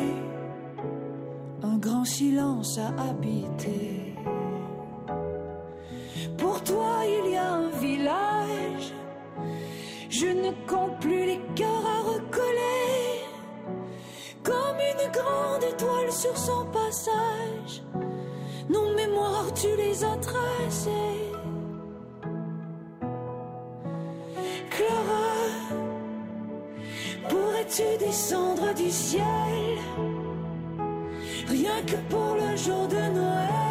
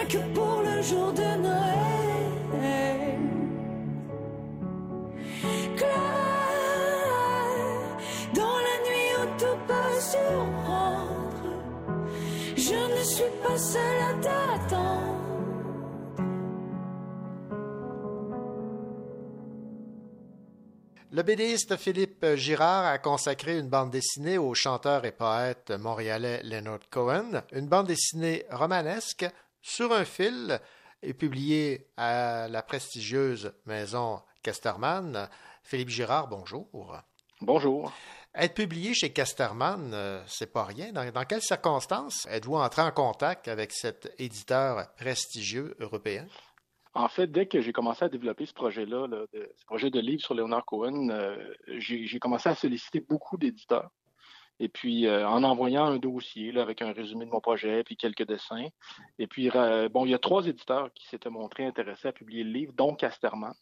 Et puis, c'est ça, au fil des négociations, à un moment donné, j'ai senti que auprès de Casterman, j'aurais beaucoup de liberté artistique. Puis, c'était un rêve de jeunesse pour moi aussi de publier là. Donc, euh, à un moment donné, il y a eu comme une conjonction de facteurs positifs qui ont fait que le, choix s'est porté sur eux. Bon, Casterman connaissait Leonard Cohen ou a été euh, subjugué là, par la, qualité des, des dessins que vous leur avez fait parvenir et de votre euh, scénario que vous auquel vous aviez pensé? En fait, euh, je, je suis pas mal convaincu qu'ils connaissaient Leonard Cohen et j'ose croire qu'ils ont été subjugués par mes dessins, mais j'en ai pas la preuve. Euh, je pense qu'eux aussi, ils ont vu que j'étais prêt à mettre l'épaule à la roue puis que ce serait une collaboration fructueuse, tout simplement. là. Tout ça, c'est une relation qui se base d'abord et avant tout sur la confiance mutuelle puis sur le- l'espèce de sentiment réciproque qu'on on va bien travailler ensemble. là. C'est euh, en tout cas, euh, c'est ça. Là. Puis comme c'est un travail à long terme, le mine de rien, dessiner un album de bande dessinée, c'est un travail qui s'échelonne sur plusieurs années, en tout Ouais. cas dans ce cas-ci. Puis euh, il faut que il faut que ça se passe bien dès le départ. là. Il faut sentir de part et d'autre que que ça va, ça va bien se passer, qu'on va se faire confiance, puis qu'on va être capable d'être complice jusqu'à un certain point dans cette aventure-là. c'est comme ça que ça s'est passé. Bon, quand vous dites, Philippe Girard, que vous aviez euh, une liberté là, chez euh, mm-hmm. Casterman, jusqu'à quel point là, il y avait libre cours à votre, à votre art? En fait, la première chose que j'ai faite, après avoir contacté l'éditeur, puis après, bon, une fois qu'on s'est entendu, qu'on a convenu tous les deux qu'on a travaillé ensemble, je leur ai envoyé le storyboard que j'avais fait. Parce qu'au départ, quand je me suis lancé dans cette aventure-là, j'ai lu beaucoup, beaucoup, beaucoup sur Leonard Cohen. J'ai sorti tous les livres que j'ai trouvés à la bibliothèque. Euh, j'ai écouté des tonnes d'entrevues. J'ai regardé des concerts. Euh, en tout cas, vraiment, je me suis documenté. Euh, j'ai déterminé quel serait mon axe narratif parce qu'il y avait beaucoup de choses à dire sur Leonard Cohen. D'ailleurs, je ne mm-hmm. prétends pas avoir tout dit. Et puis donc, c'est ça. J'ai fait un storyboard qui est, si on, veut, c'est comme l'album dessiné, mais de façon esquissée, mais très, très rapide. Là. C'est pas des bonhommes allumettes, c'est un peu plus que ça, mais c'est quand même, c'est vraiment quelque chose de jeté très spontanément sur du papier. Donc, je leur ai envoyé ça. Et euh, sur cette base-là, euh, ils ont vu ce que je voulais faire. Ils ont compris que, j'avais bon, des, grands axes dans mon livre, qu'il y avait des thèmes que je voulais exploiter et que, que je savais où je m'en allais. Donc, euh, sur cette base-là, on a parti, si vous voulez, on a démarré notre, notre entreprise tranquillement. Moi, j'ai dessiné mes pages à chaque semaine que j'envoie à l'éditeur et que lui, après ça, euh, regarde. Et parfois, il va me demander des petites corrections ou il va me dire, écoute, euh, ici, peut-être que telle case n'est pas tout à fait aussi efficace qu'elle le pourrait, etc. Donc, c'est comme ça que ça se passe. Mais euh, il n'y a pas eu vraiment de discussion sur ma manière de dessiner, ma manière de colorer ou sur la manière que j'avais choisie pour aborder certains thèmes de la vie de Léonard Cohen. Et c'est là où moi, je voulais avoir de la liberté artistique. Bon, parlez-moi donc de cette euh, approche que vous aviez. Cette bande dessinée, elle a 114 pages. On part des études euh, à l'université McGill jusqu'à jusqu'à la fin des années 40 et évidemment jusqu'au décès de Leonard Cohen. C'était donc en 2016, c'est bien ça? C'est ça, exactement. En fait, on commence par la mort de Leonard Cohen. Dans la première page, euh, on le voit à Los Angeles en 2016 dans sa maison. Il vient de tomber du lit et il lui reste moins d'une minute à vivre. Et donc, euh, comme, euh, comme pour la plupart des gens, en tout cas ceux qui en ont fait le témoignage, euh, il y a comme une espèce de flashback ultime sur son existence et on revisite avec lui des moments forts de son existence. Donc ça, déjà, c'était mon axe principal. après avoir fait toutes mes recherches, m'être documenté, puis bon, avoir compilé, si vous voulez, tous les hauts faits de la vie de Léonard Cohen, spontanément, j'avais étendu toutes les pages de, sur ma table à dessin devant moi. J'ai dessiné une étoile de David sur une feuille de papier parce que Léonard Cohen était juif. Et au centre de l'étoile, j'ai écrit Mort de Léonard Cohen. Et après ça, j'ai décidé que chaque pointe de l'étoile de David serait consacrée à une décennie de sa vie. Donc, années 50, années 60, années 70, années 80, années 90 et années 2000. Et pour chaque décennie, j'ai décidé de me concentrer sur une femme, une chanson et un objet significatif. Et bon, entre chaque décennie, on revient l'instant d'une page euh, à sa mort, puis après ça, on repart dans un autre flashback. Euh. donc, ça, c'était ma structure, si vous voulez, c'était ma manière d'organiser les, les événements pour que ça se tienne. Il a fallu faire des choix après ça, parce que, bon, Léonard Cohen disait J'ai vécu mille vies, et quand on lit sur son existence, on comprend que c'est vraiment pas exagéré.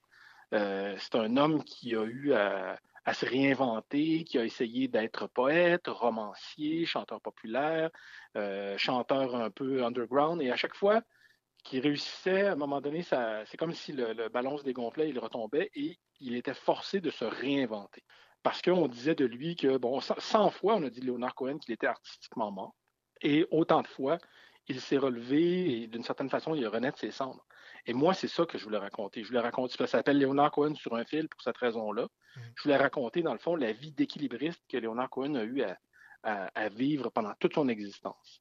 Et euh, pour moi, c'est admirable parce que déjà, pour un artiste, de s'inventer une fois, c'est une prouesse, mais de se réinventer une fois, deux fois, trois fois, quatre fois, cinq fois comme lui, c'est extraordinaire. C'est vraiment pas donné à n'importe qui. Effectivement. Bon, bref, c'est un, homme résilient. Extrêmement résilient. D'ailleurs, euh, quand, comment dire, quand on réfléchit euh, longuement sur euh, son parcours à lui, euh, d'autant plus que, donc c'est ça, je le disais tantôt, c'est un juif. On comprend que le, peuple juif, on le sait depuis la Shoah, c'est un peuple qui a eu qui n'a pas eu le choix de, se prendre en main, puis de se réinventer, puis de, j'ai envie de dire, de, combattre l'adversité pour exister. Et jusqu'à un certain point, on peut dire que la vie de Leonard Cohen, c'est une mise en abîme de cette réalité-là. Euh, c'est un gars qui s'est réveillé à un moment donné, je ne sais pas trop, à l'adolescence, qui a découvert que pour affronter la vie, euh, lui, le talent qu'il avait, c'était écrire des poèmes.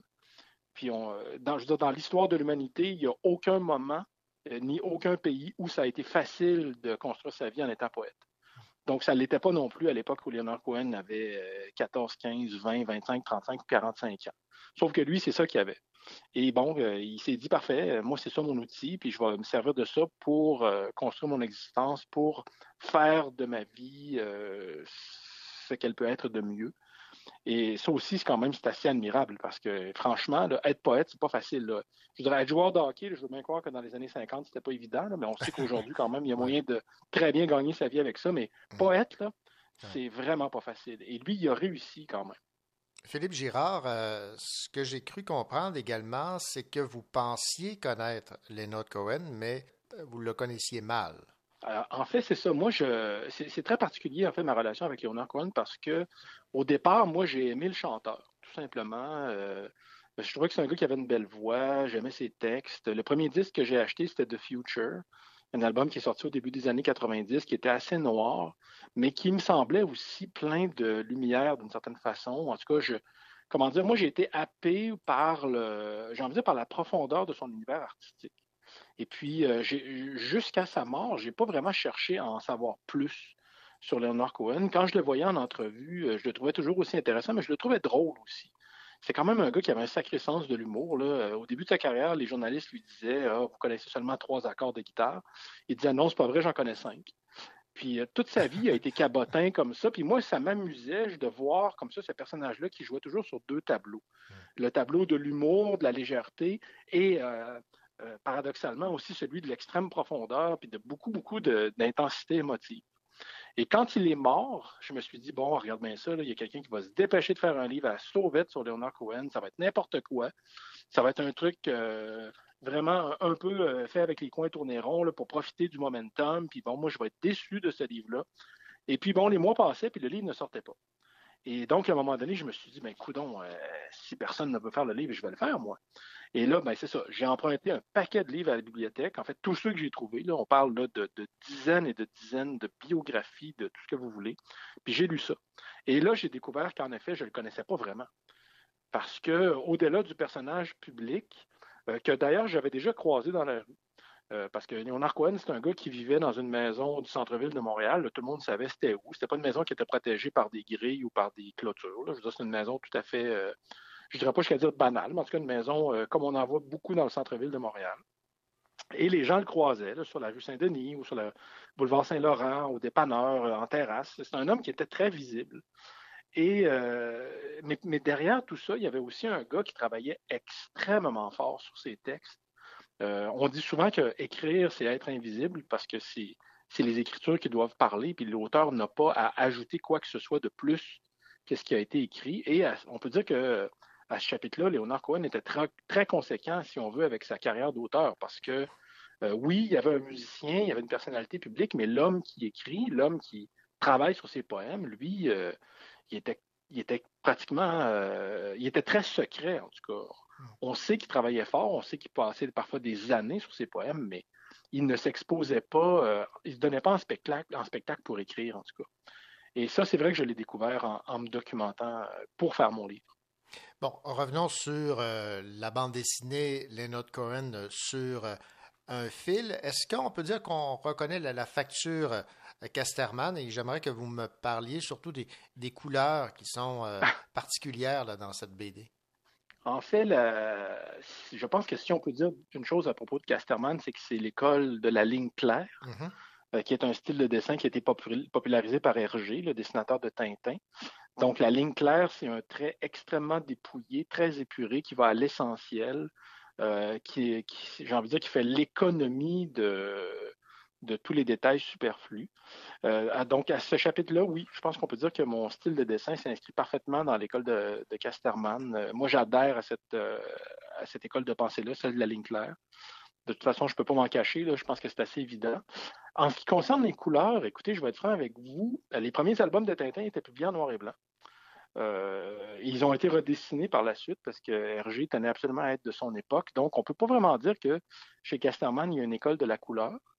Euh, il y a une école du trait, assurément. Moi, en ce qui me concerne, je cherchais à avoir des couleurs, euh, des palettes de couleurs distinctes pour identifier, euh, si on veut, isoler chaque époque euh, dans mon livre. Parce que, bon, dans les années 50, ben, les gens ne s'habillaient pas avec les mêmes tonalités que dans les années 70. puis Les couleurs des voitures étaient différentes aussi, etc. Donc, j'ai déterminé, si on veut, six palettes de couleurs différentes une pour chaque décennie. Et euh, bon, j'espérais que d'une certaine façon, ça aide le lecteur à comprendre qu'on avait changé d'époque et donc de, de climat, si on veut, jusqu'à un certain point.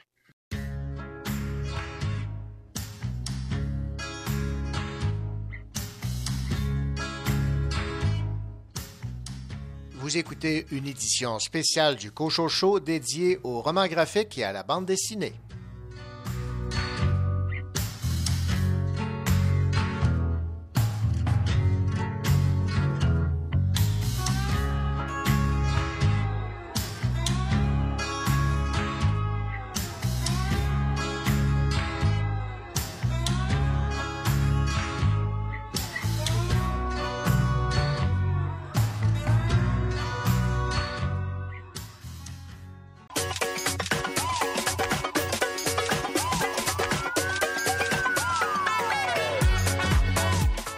David Goudreau et vous avez eu la très bonne idée d'écouter le Cocho Show.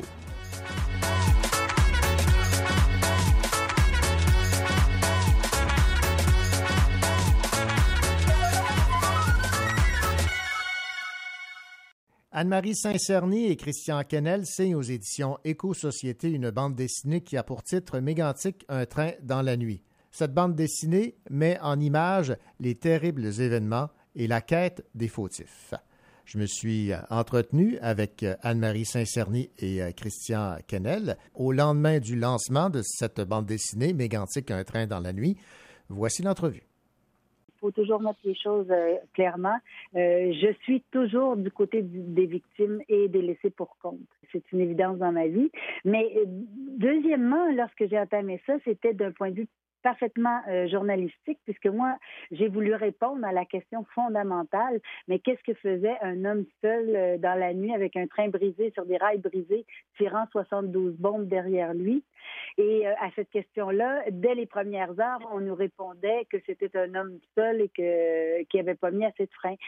Cette question, cette réponse-là était absolument, absolument incompréhensible parce qu'on est au Canada, il y a des règlements et ça apparaissait absurde à sa face même. Donc, j'ai fait une, enquête journalistique pour, euh, pour savoir euh, ce qui s'était vraiment passé, ce qui se cachait derrière. Euh, donc, j'ai utilisé les, les plus hauts standards de journalisme avec preuve à l'appui, etc. Et je croyais faire quelque chose d'un peu parallèle à ce que les autorités feraient, euh, pour donner des réponses aux citoyens et à toute la population du Canada d'ailleurs. Et finalement, euh, mon travail a été loin d'être inutile euh, et je suis obligée de, dire que, et, c'est presque une, tristesse pour moi d'avoir à avouer ça, mais à ce jour, je suis la seule à avoir fouillé suffisamment pour exposer ce qu'il y avait derrière cette tragédie qui était parfaitement annoncée et prévisible. Bon, Madame euh, Saint-Cerny, vous aviez donc euh, une idée au départ qu'un seul homme ne pouvait pas être responsable d'une telle tragédie. Dans vos recherches, est-ce que vous avez été euh, surprise de ce que vous y avez découvert, principalement cette, ce laisser-aller ou cette déréglementation dans le domaine du transport ferroviaire? Écoutez, j'ai 30 ans de, de militantisme derrière la cravate, alors j'ai un peu tout vu. Euh, j'ai vu les prédateurs arriver dans des communautés pour faire euh, le plus d'argent possible. J'ai vu les autorités gouvernementales euh, réduire les normes, changer les lois pour leur faciliter l'existence. Et j'ai toujours vu les victimes laissées à elles-mêmes. Je savais que Mégantic, je, je ressentais que, à l'instinct que c'était la même chose.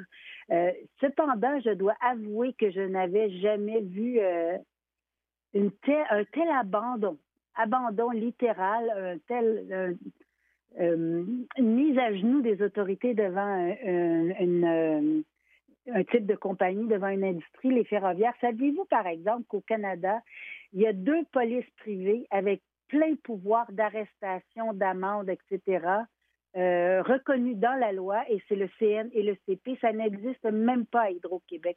C'est vous dire que ces gens-là agissent tellement de façon féodale qu'ils ont même leur milice privée euh, qui peuvent vous arrêter et vous envoyer devant un juge. On va, on va revenir donc sur ce que vous avez découvert et ce que vous exposez dans cette bande dessinée Anne-Marie Saint-Cerny, Mégantique, Un train dans la nuit. Mais j'aimerais m'adresser cette fois à Christian Kennel. Euh, j'aimerais qu'on aborde dans un premier temps, Christian, le choix de l'image sur la page couverture. Ce cerf là, qui se dirige tout droit vers le train, ça, évidemment, on fait référence ici à ce cheval qui fonce vers un train de Colville. Alors, expliquez-moi le, choix, la symbolique derrière cette page couverture. Ben, cette couverture-là, euh, elle m'est arrivée assez tôt. L'idée, euh, elle m'est arrivée assez tôt dans le processus parce que je trouvais qu'elle résumait bien euh, ce qui s'est passé. En fait, le chevreuil, en fait, l'instant juste avant de mourir, il ne sait pas la fraction de seconde, c'est ça qui précède sa mort. Son regard, je veux dire, il ne sait pas du tout, du tout qu'est-ce qui va arriver. Puis c'est un peu ça, les gens de Mégantic, qu'est-ce qui est arrivé. Puis ils foncent vraiment vers le train. ça me semblait tout à fait à propos pour illustrer, euh, synthétiser en fait le drame de Mégantic. Oui, et, il revient, là, ce, ce de, Virginie, parce qu'il y a un peu de, symbolisme dans, cette bande dessinée aussi, au-delà évidemment du, choc qu'on découvre sur la façon dont la tragédie est survenue. Oui, je m'en sers. Euh, le cerf vraiment apparaît dans, la bande dessinée. Bon, les, conducteurs de train, ils, ont, ils avaient peur de, de, frapper des chevreuils, ils n'aimaient pas ça. Puis ça arrive euh, régulièrement. Puis euh, c'est un peu euh, Harding euh, pendant le choc justement, quand il réalise qu'est-ce qui est arrivé. dans sa tête, le cerf apparaît comme l'image mentale. Donc, c'est vraiment de transposer le drame humain dans dans l'animal comme tel, dans le cerf. Mais j'ai fait la même chose avec certains objets comme la licorne, le, le jouet de l'enfant. En fait, au lieu de montrer l'horreur de l'enfant, j'ai transposé cette horreur-là dans la licorne. C'est beaucoup plus évocateur, mais en même temps, c'est plus, euh, ça nuit pas à la lisibilité. Parce que si c'est trop choquant, les gens vont, vont juste comme arrêter la lecture. Oui, c'est ça. Il faut faire attention pour ne pas froisser les, les personnes qui l'ont vécu. Ça aussi, c'était délicat, j'imagine, euh, Anne-Marie Saint-Cerny. Euh, on parle même pas de froisser ici. Euh, je pense que le principe directeur de cette de ce livre-là, quand je l'ai quand on l'a commencé, c'était de ne pas raviver la douleur. Ce qu'il fallait, c'était faire connaître leur, histoire, la faire connaître pour qu'ils ne soient pas oubliés, pour qu'ils obtiennent un, certain sens de la vérité et de la, réparation, euh, mais aussi ne jamais raviver la, douleur et, plutôt leur offrir une explication, une sorte, de raison euh, à, la mort euh, absurde finalement d'avoir été au mauvais moment, au mauvais endroit. et, et c'est pour ça qu'on a même euh, voulu terminer avec une certaine, euh, un certain espoir, euh, une certaine raison qui, qui, permet de continuer à vivre pour les vivants sur la dernière image. Mhm. Donc, c'était fondamental, en effet. Bon, parlons maintenant de ce procès. Ce qu'on voit et ce qu'on découvre, c'est que il n'y a personne à Lac Mégantic qui a cru à cette responsabilité unique de ces trois personnes qui ont été amenées devant les, tribunaux. Ben exactement, la scène que l'on reproduit euh, dans euh, où les gens crient ce ne sont pas eux les vrais coupables, c'est produite effectivement. Dès le départ, les, euh, les gens savaient que ce n'était pas le conducteur et comme le dit très bien le père d'une des victimes qui est devenu ami durant le procès d'ailleurs avec Tom Harding, cet homme-là, tout ce qu'il a fait, c'est d'essayer de gagner sa vie. Revenons sur les illustrations. En fait, tout passe par le souci du détail dans chacun des portraits que vous faites? Je trouvais ça important euh, de rester euh, collé à ce qui s'est passé, d'être le plus fidèle possible. Euh, pour être en phase avec la documentation d'Anne-Marie, qui est vraiment riche, puis qui toute la documentation repose vraiment sur des faits réels. Les illustrations, pour moi, se devaient d'être aussi aussi réel, devait épouser euh, l'esthétique en fait, parce qu'il y a une esthétique qui s'est dégagée de la catastrophe puis de tout ça. Puis moi, je, me suis vraiment efforcé de rester le plus proche possible. je me suis beaucoup documenté, en fait, surtout grâce à, Anne-Marie. Même qu'Anne-Marie m'a mis en contact avec Richard Labrie, qui m'a indiqué, mettons, euh, comme exemple, euh, l'incendie qu'il y a eu dans la locomotive. Moi, je veux savoir où était la cheminée. Donc, euh, Richard m'a indiqué où était la... Donc, il y, a, beaucoup de choses comme ça, des petits détails, la marque même de, l'auto, le, taxi qui amène Harding à l'hôtel. Euh, tout ça, pour moi, c'était important de rester collé le plus proche possible. Euh, pourquoi? Parce que je voulais avant tout, bon, ce soit un récit crédible, mais que les Méganticois s'y reconnaissent aussi, qu'ils reconnaissent leur récit à eux. Évidemment, il y a beaucoup de choses qui sont euh, véhiculées dans cette bande dessinée. Il y a beaucoup d'informations. Il fallait faire un, équilibre, Anne-Marie Saint-Cerny Christian Kennel, sur la quantité d'informations qu'on retrouve dans cette bande dessinée, en, en respect évidemment avec le, le fait que euh, l'image a autant d'importance que le, que le texte en bout de ligne lorsqu'on s'attaque à un tel projet. là. Je suis content de vous poser la question euh, parce que ça m'emmène à, à- à vous, expliquer comment on a fonctionné, qui est de toute Mhm. façon assez unique, euh, parce que Anne-Marie, elle m'est arrivée avec des, euh, des doubles pages, en fait, comme si le livre était ouvert, mais chaque double page du livre ouvert, c'est une thématique abordée. Euh, la justice, euh, l'extraction du pétrole dans le Dakota du Nord. Mais Anne-Marie est arrivée avec des, euh, ce qu'on pourrait appeler des points de forme, vraiment des, des, des sujets qu'elle voulait aborder. Puis là, à, à partir de là, moi, j'ai euh, j'ai écrit la narration en images à partir de là. Puis après, elle est arrivée avec le texte qu'on peut lire actuellement dans la bande dessinée. Bon, elle a ajouté le texte par la suite. Il y a eu des aménagements, mais grosso modo, c'est la façon qu'on a construit le récit. Fait que c'est ça, moi, je trouve in- intéressant parce qu'Anne-Marie m'a laissé toute la liberté d'écrire par le par l'image. Puis elle, ensuite, elle a pu ajouter. C'est pour ça que l'image coule beaucoup parce que de, de, de case en case, de page en page, ça m'a permis vraiment de penser bon le, le symbolisme, euh, le chevreuil qui revient, euh, ces choses-là, en fonction de, du récit, euh, des points qu'Anne-Marie voulait aborder, mais après, toute l'information est, est arrivée. Bon, Anne-Marie euh, Saint-Cerny, vous avez déjà écrit un, essai sur euh, la tragédie de Lac Mégantic. Là, c'est euh, une bande dessinée. En fait, il y a toutes sortes de façons de, livrer un message, de faire part de, conclusions auxquelles on, arrive. En quoi la, bande dessinée est-elle, à vos yeux, un ouvrage puissant, comme peut l'être un essai? Ben, écoutez, d'abord, vous avez tout à fait raison. C'était tout un défi de, de réduire, en fait, 300 pages d'enquête, en, de, réduire 90 000 mots en 1000 mots. Euh, et donc, il fallait que chaque information, euh, chaque phrase, chaque mot soit choisi pour que pour qu'il soit significatif, qu'il donne l'image, euh, qu'il appuie par des faits, mais en même temps qu'il vienne pas encombrer l'image parce que et c'est ça la magie de de la BD, c'est un médium ex- extraordinaire qui a permis, par exemple, dans les mêmes pages, de mettre la victime, euh, par exemple Cathy Clusio, euh, et, les responsables euh, qui ont amené sa mort. Et, euh, et ça, c'est quelque chose que aucun médium ne peut faire. Donc, effectivement, j'ai réduit au maximum. Dans certains cas, j'ai même enlevé des informations pour laisser toute la place euh, aux illustrations de Christian, parce que dans certains cas, elles étaient tellement fortes qu'il n'y avait pas euh. Alors, c'était un défi d'équilibrer tout ça, euh, mais je pense que seule la BD pouvait apporter à la fois l'é- l'évocation euh, exacte de la douleur que j'ai vue dans les yeux et le portrait précis, illustré des responsables qui ont causé les morts. Et à, à cet égard-là, euh, je, suis encore consternée du résultat euh, aussi euh, grandiose. Et également, la BD nous a permis d'inscrire Mégantic dans le cadre plus large des grandes tragédies de ce monde, de ce même type, comme Bhopal, comme le drame des guerres, etc. Et ça nous permet de, de sortir Mégantic de Mégantic en, quelque sorte et de dire voici ici, il s'est passé un drame d'une ampleur inimaginable causé par des hommes et euh, c'est à l'instar des grandes tragédies semblables dans le monde. Maintenant, Christian Canel, j'aimerais qu'on aborde vos magnifiques euh, illustrations parce que, évidemment, le, le choix des couleurs, des teintes euh, est directement relié aux éléments qui euh, y sont exposés et avec le texte de Anne-Marie Saint-Cerny. Moi, j'y vais de façon très, très instinctive quand je travaille, mais euh, il y a quand même une façon de, traiter la couleur, oui, qui vient euh, qui vient avec l'ambiance, tout ça. Je n'utilise pas, mettons, le rouge là-dedans est, est très, très narratif.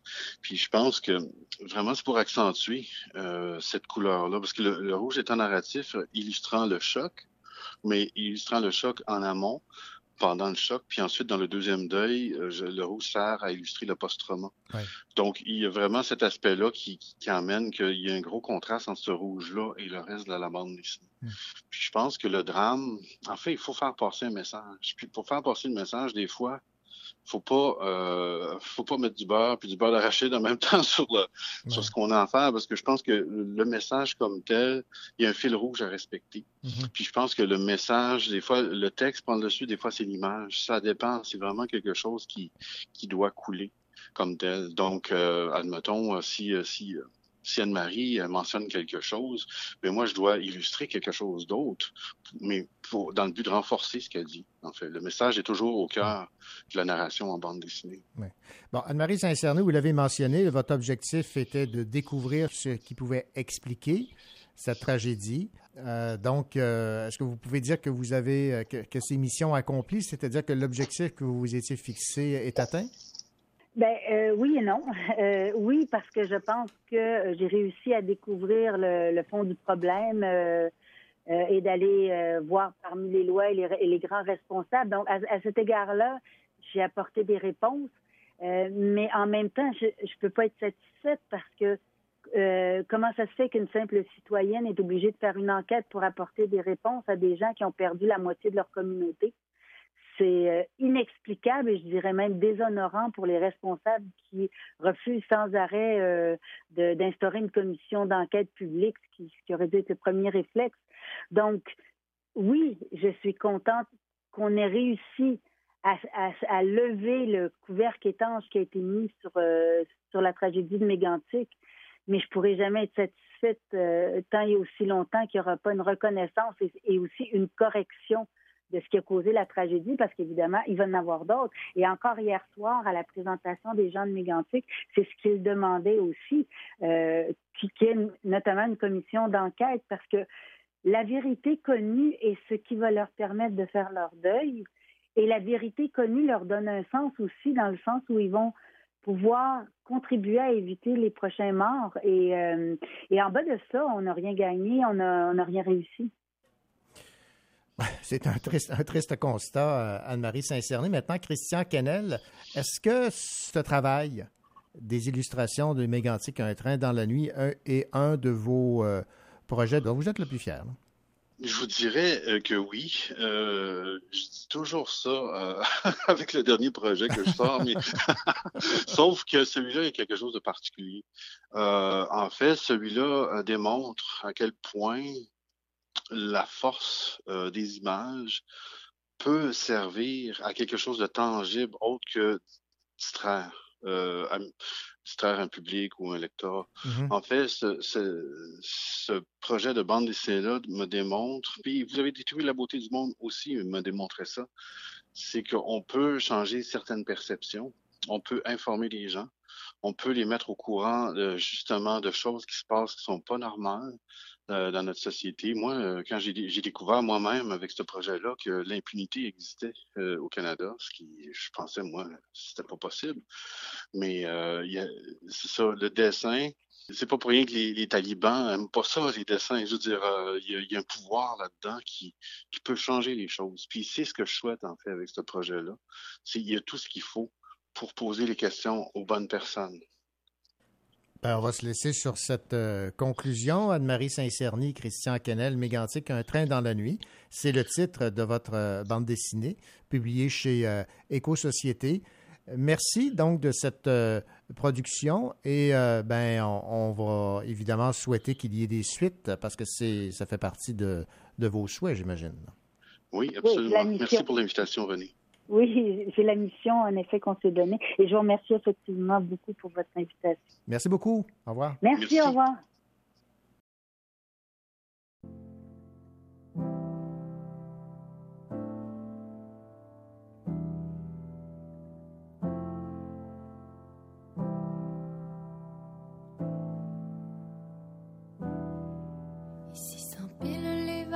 Se remplissent les yeux. On rassemble les chimères pour inventer des feux.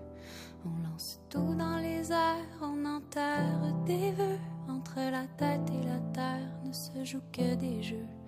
On ne m'avait pas dit qu'en arrivant ici, je n'aurais l'impression d'arriver.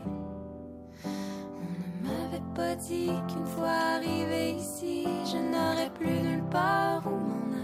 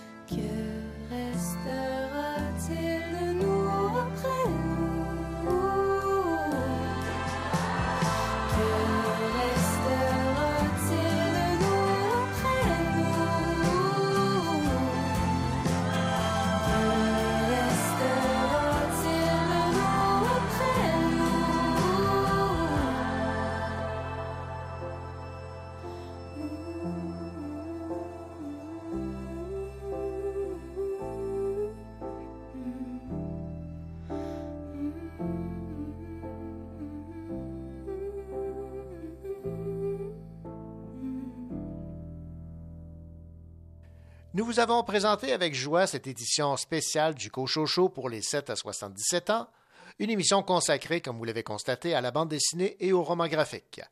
En espérant que cette émission vous a plu, nous vous convions déjà la semaine prochaine pour la recette habituelle du Cochocho. D'ici là, nous vous souhaitons une belle semaine et surtout de belles lectures.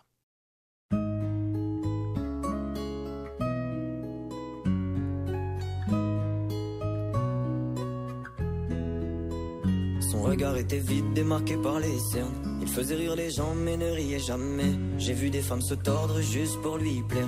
Mais on disait de lui qu'il était solitaire. Même en étant entouré, il avait l'air seul. Il parlait pas de lui, mais avait de bons conseils. Quand on le croisait, il avait l'air ailleurs. Et on disait de lui qu'il était solitaire, solitaire. Solitaire. Et quand on lui demandait, il disait je vais bien, je vais bien, je vais bien. Quand les gens le jugeaient, il disait c'est rien, c'est rien, c'est rien. Et quand on lui demandait, il disait je vais bien, je vais bien, je vais bien. As-tu été heureux? Il disait c'est loin, c'est loin, c'est loin.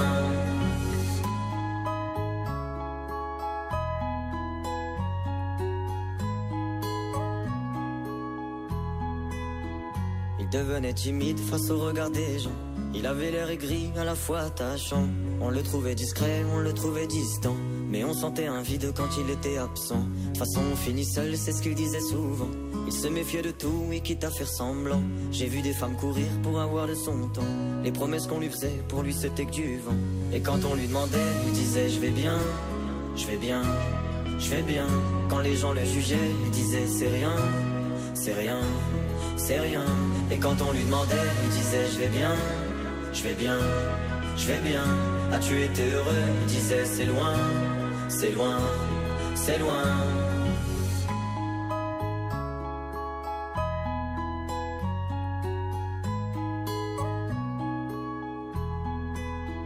On avait beau l'attendre, il ne venait pas. Il avait pas besoin de nous, nous besoin de lui. Chaque fois qu'on lui demandait ce qui n'allait pas, il répondait toi, raconte-moi ta vie. On lui tendait la main, il n'en voulait pas. Il nous parlait d'amour, même sans le vivre. Et lorsqu'on le fixait, lui, il tournait le regard. Il nous souhaitait le bonheur juste avant de partir. Et quand on lui demandait, il disait Je vais bien, je vais bien, je vais bien. Quand les gens le jugeaient, il disait C'est rien, c'est rien, c'est rien. Et quand on lui demandait, il disait Je vais bien, je vais bien, je vais bien. As-tu été heureux? Il disait C'est loin, c'est loin, c'est loin.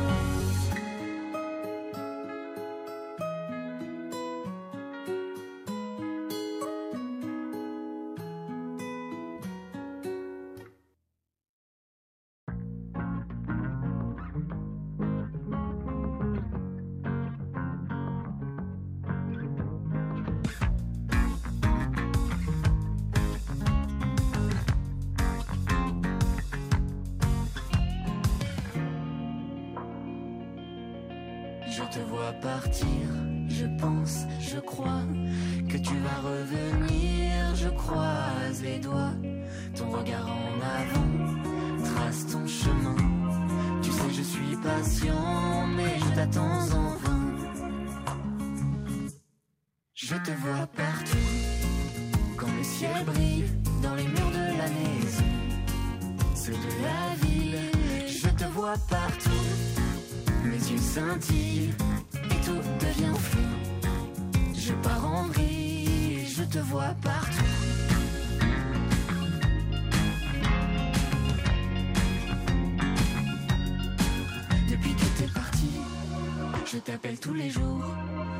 Soir en silence, sans bruit, je t'appelle au secours. Et l'écho me répond que tu ne m'entends pas. Tu me croiras ou non, mais sache que je t'entends dans chacun de mes pas. Je te vois partout, quand le ciel brille dans les murs de la maison. Ceux de la vie, je te vois partout. Mes yeux scintillent et tout devient flou. Je te vois partout. Quand le ciel brille dans les murs de la maison. De la ville, je te vois partout. Mes yeux scintillent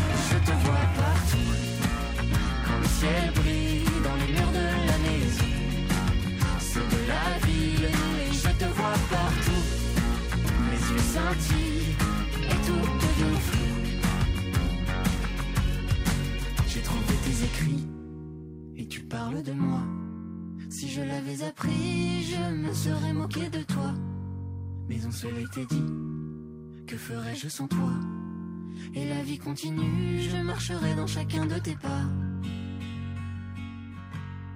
Je te vois partout, quand le ciel brille dans les murs de la maison. Ceux de la ville, je te vois partout. Mes yeux scintillent et tout devient flou. Je te vois partout.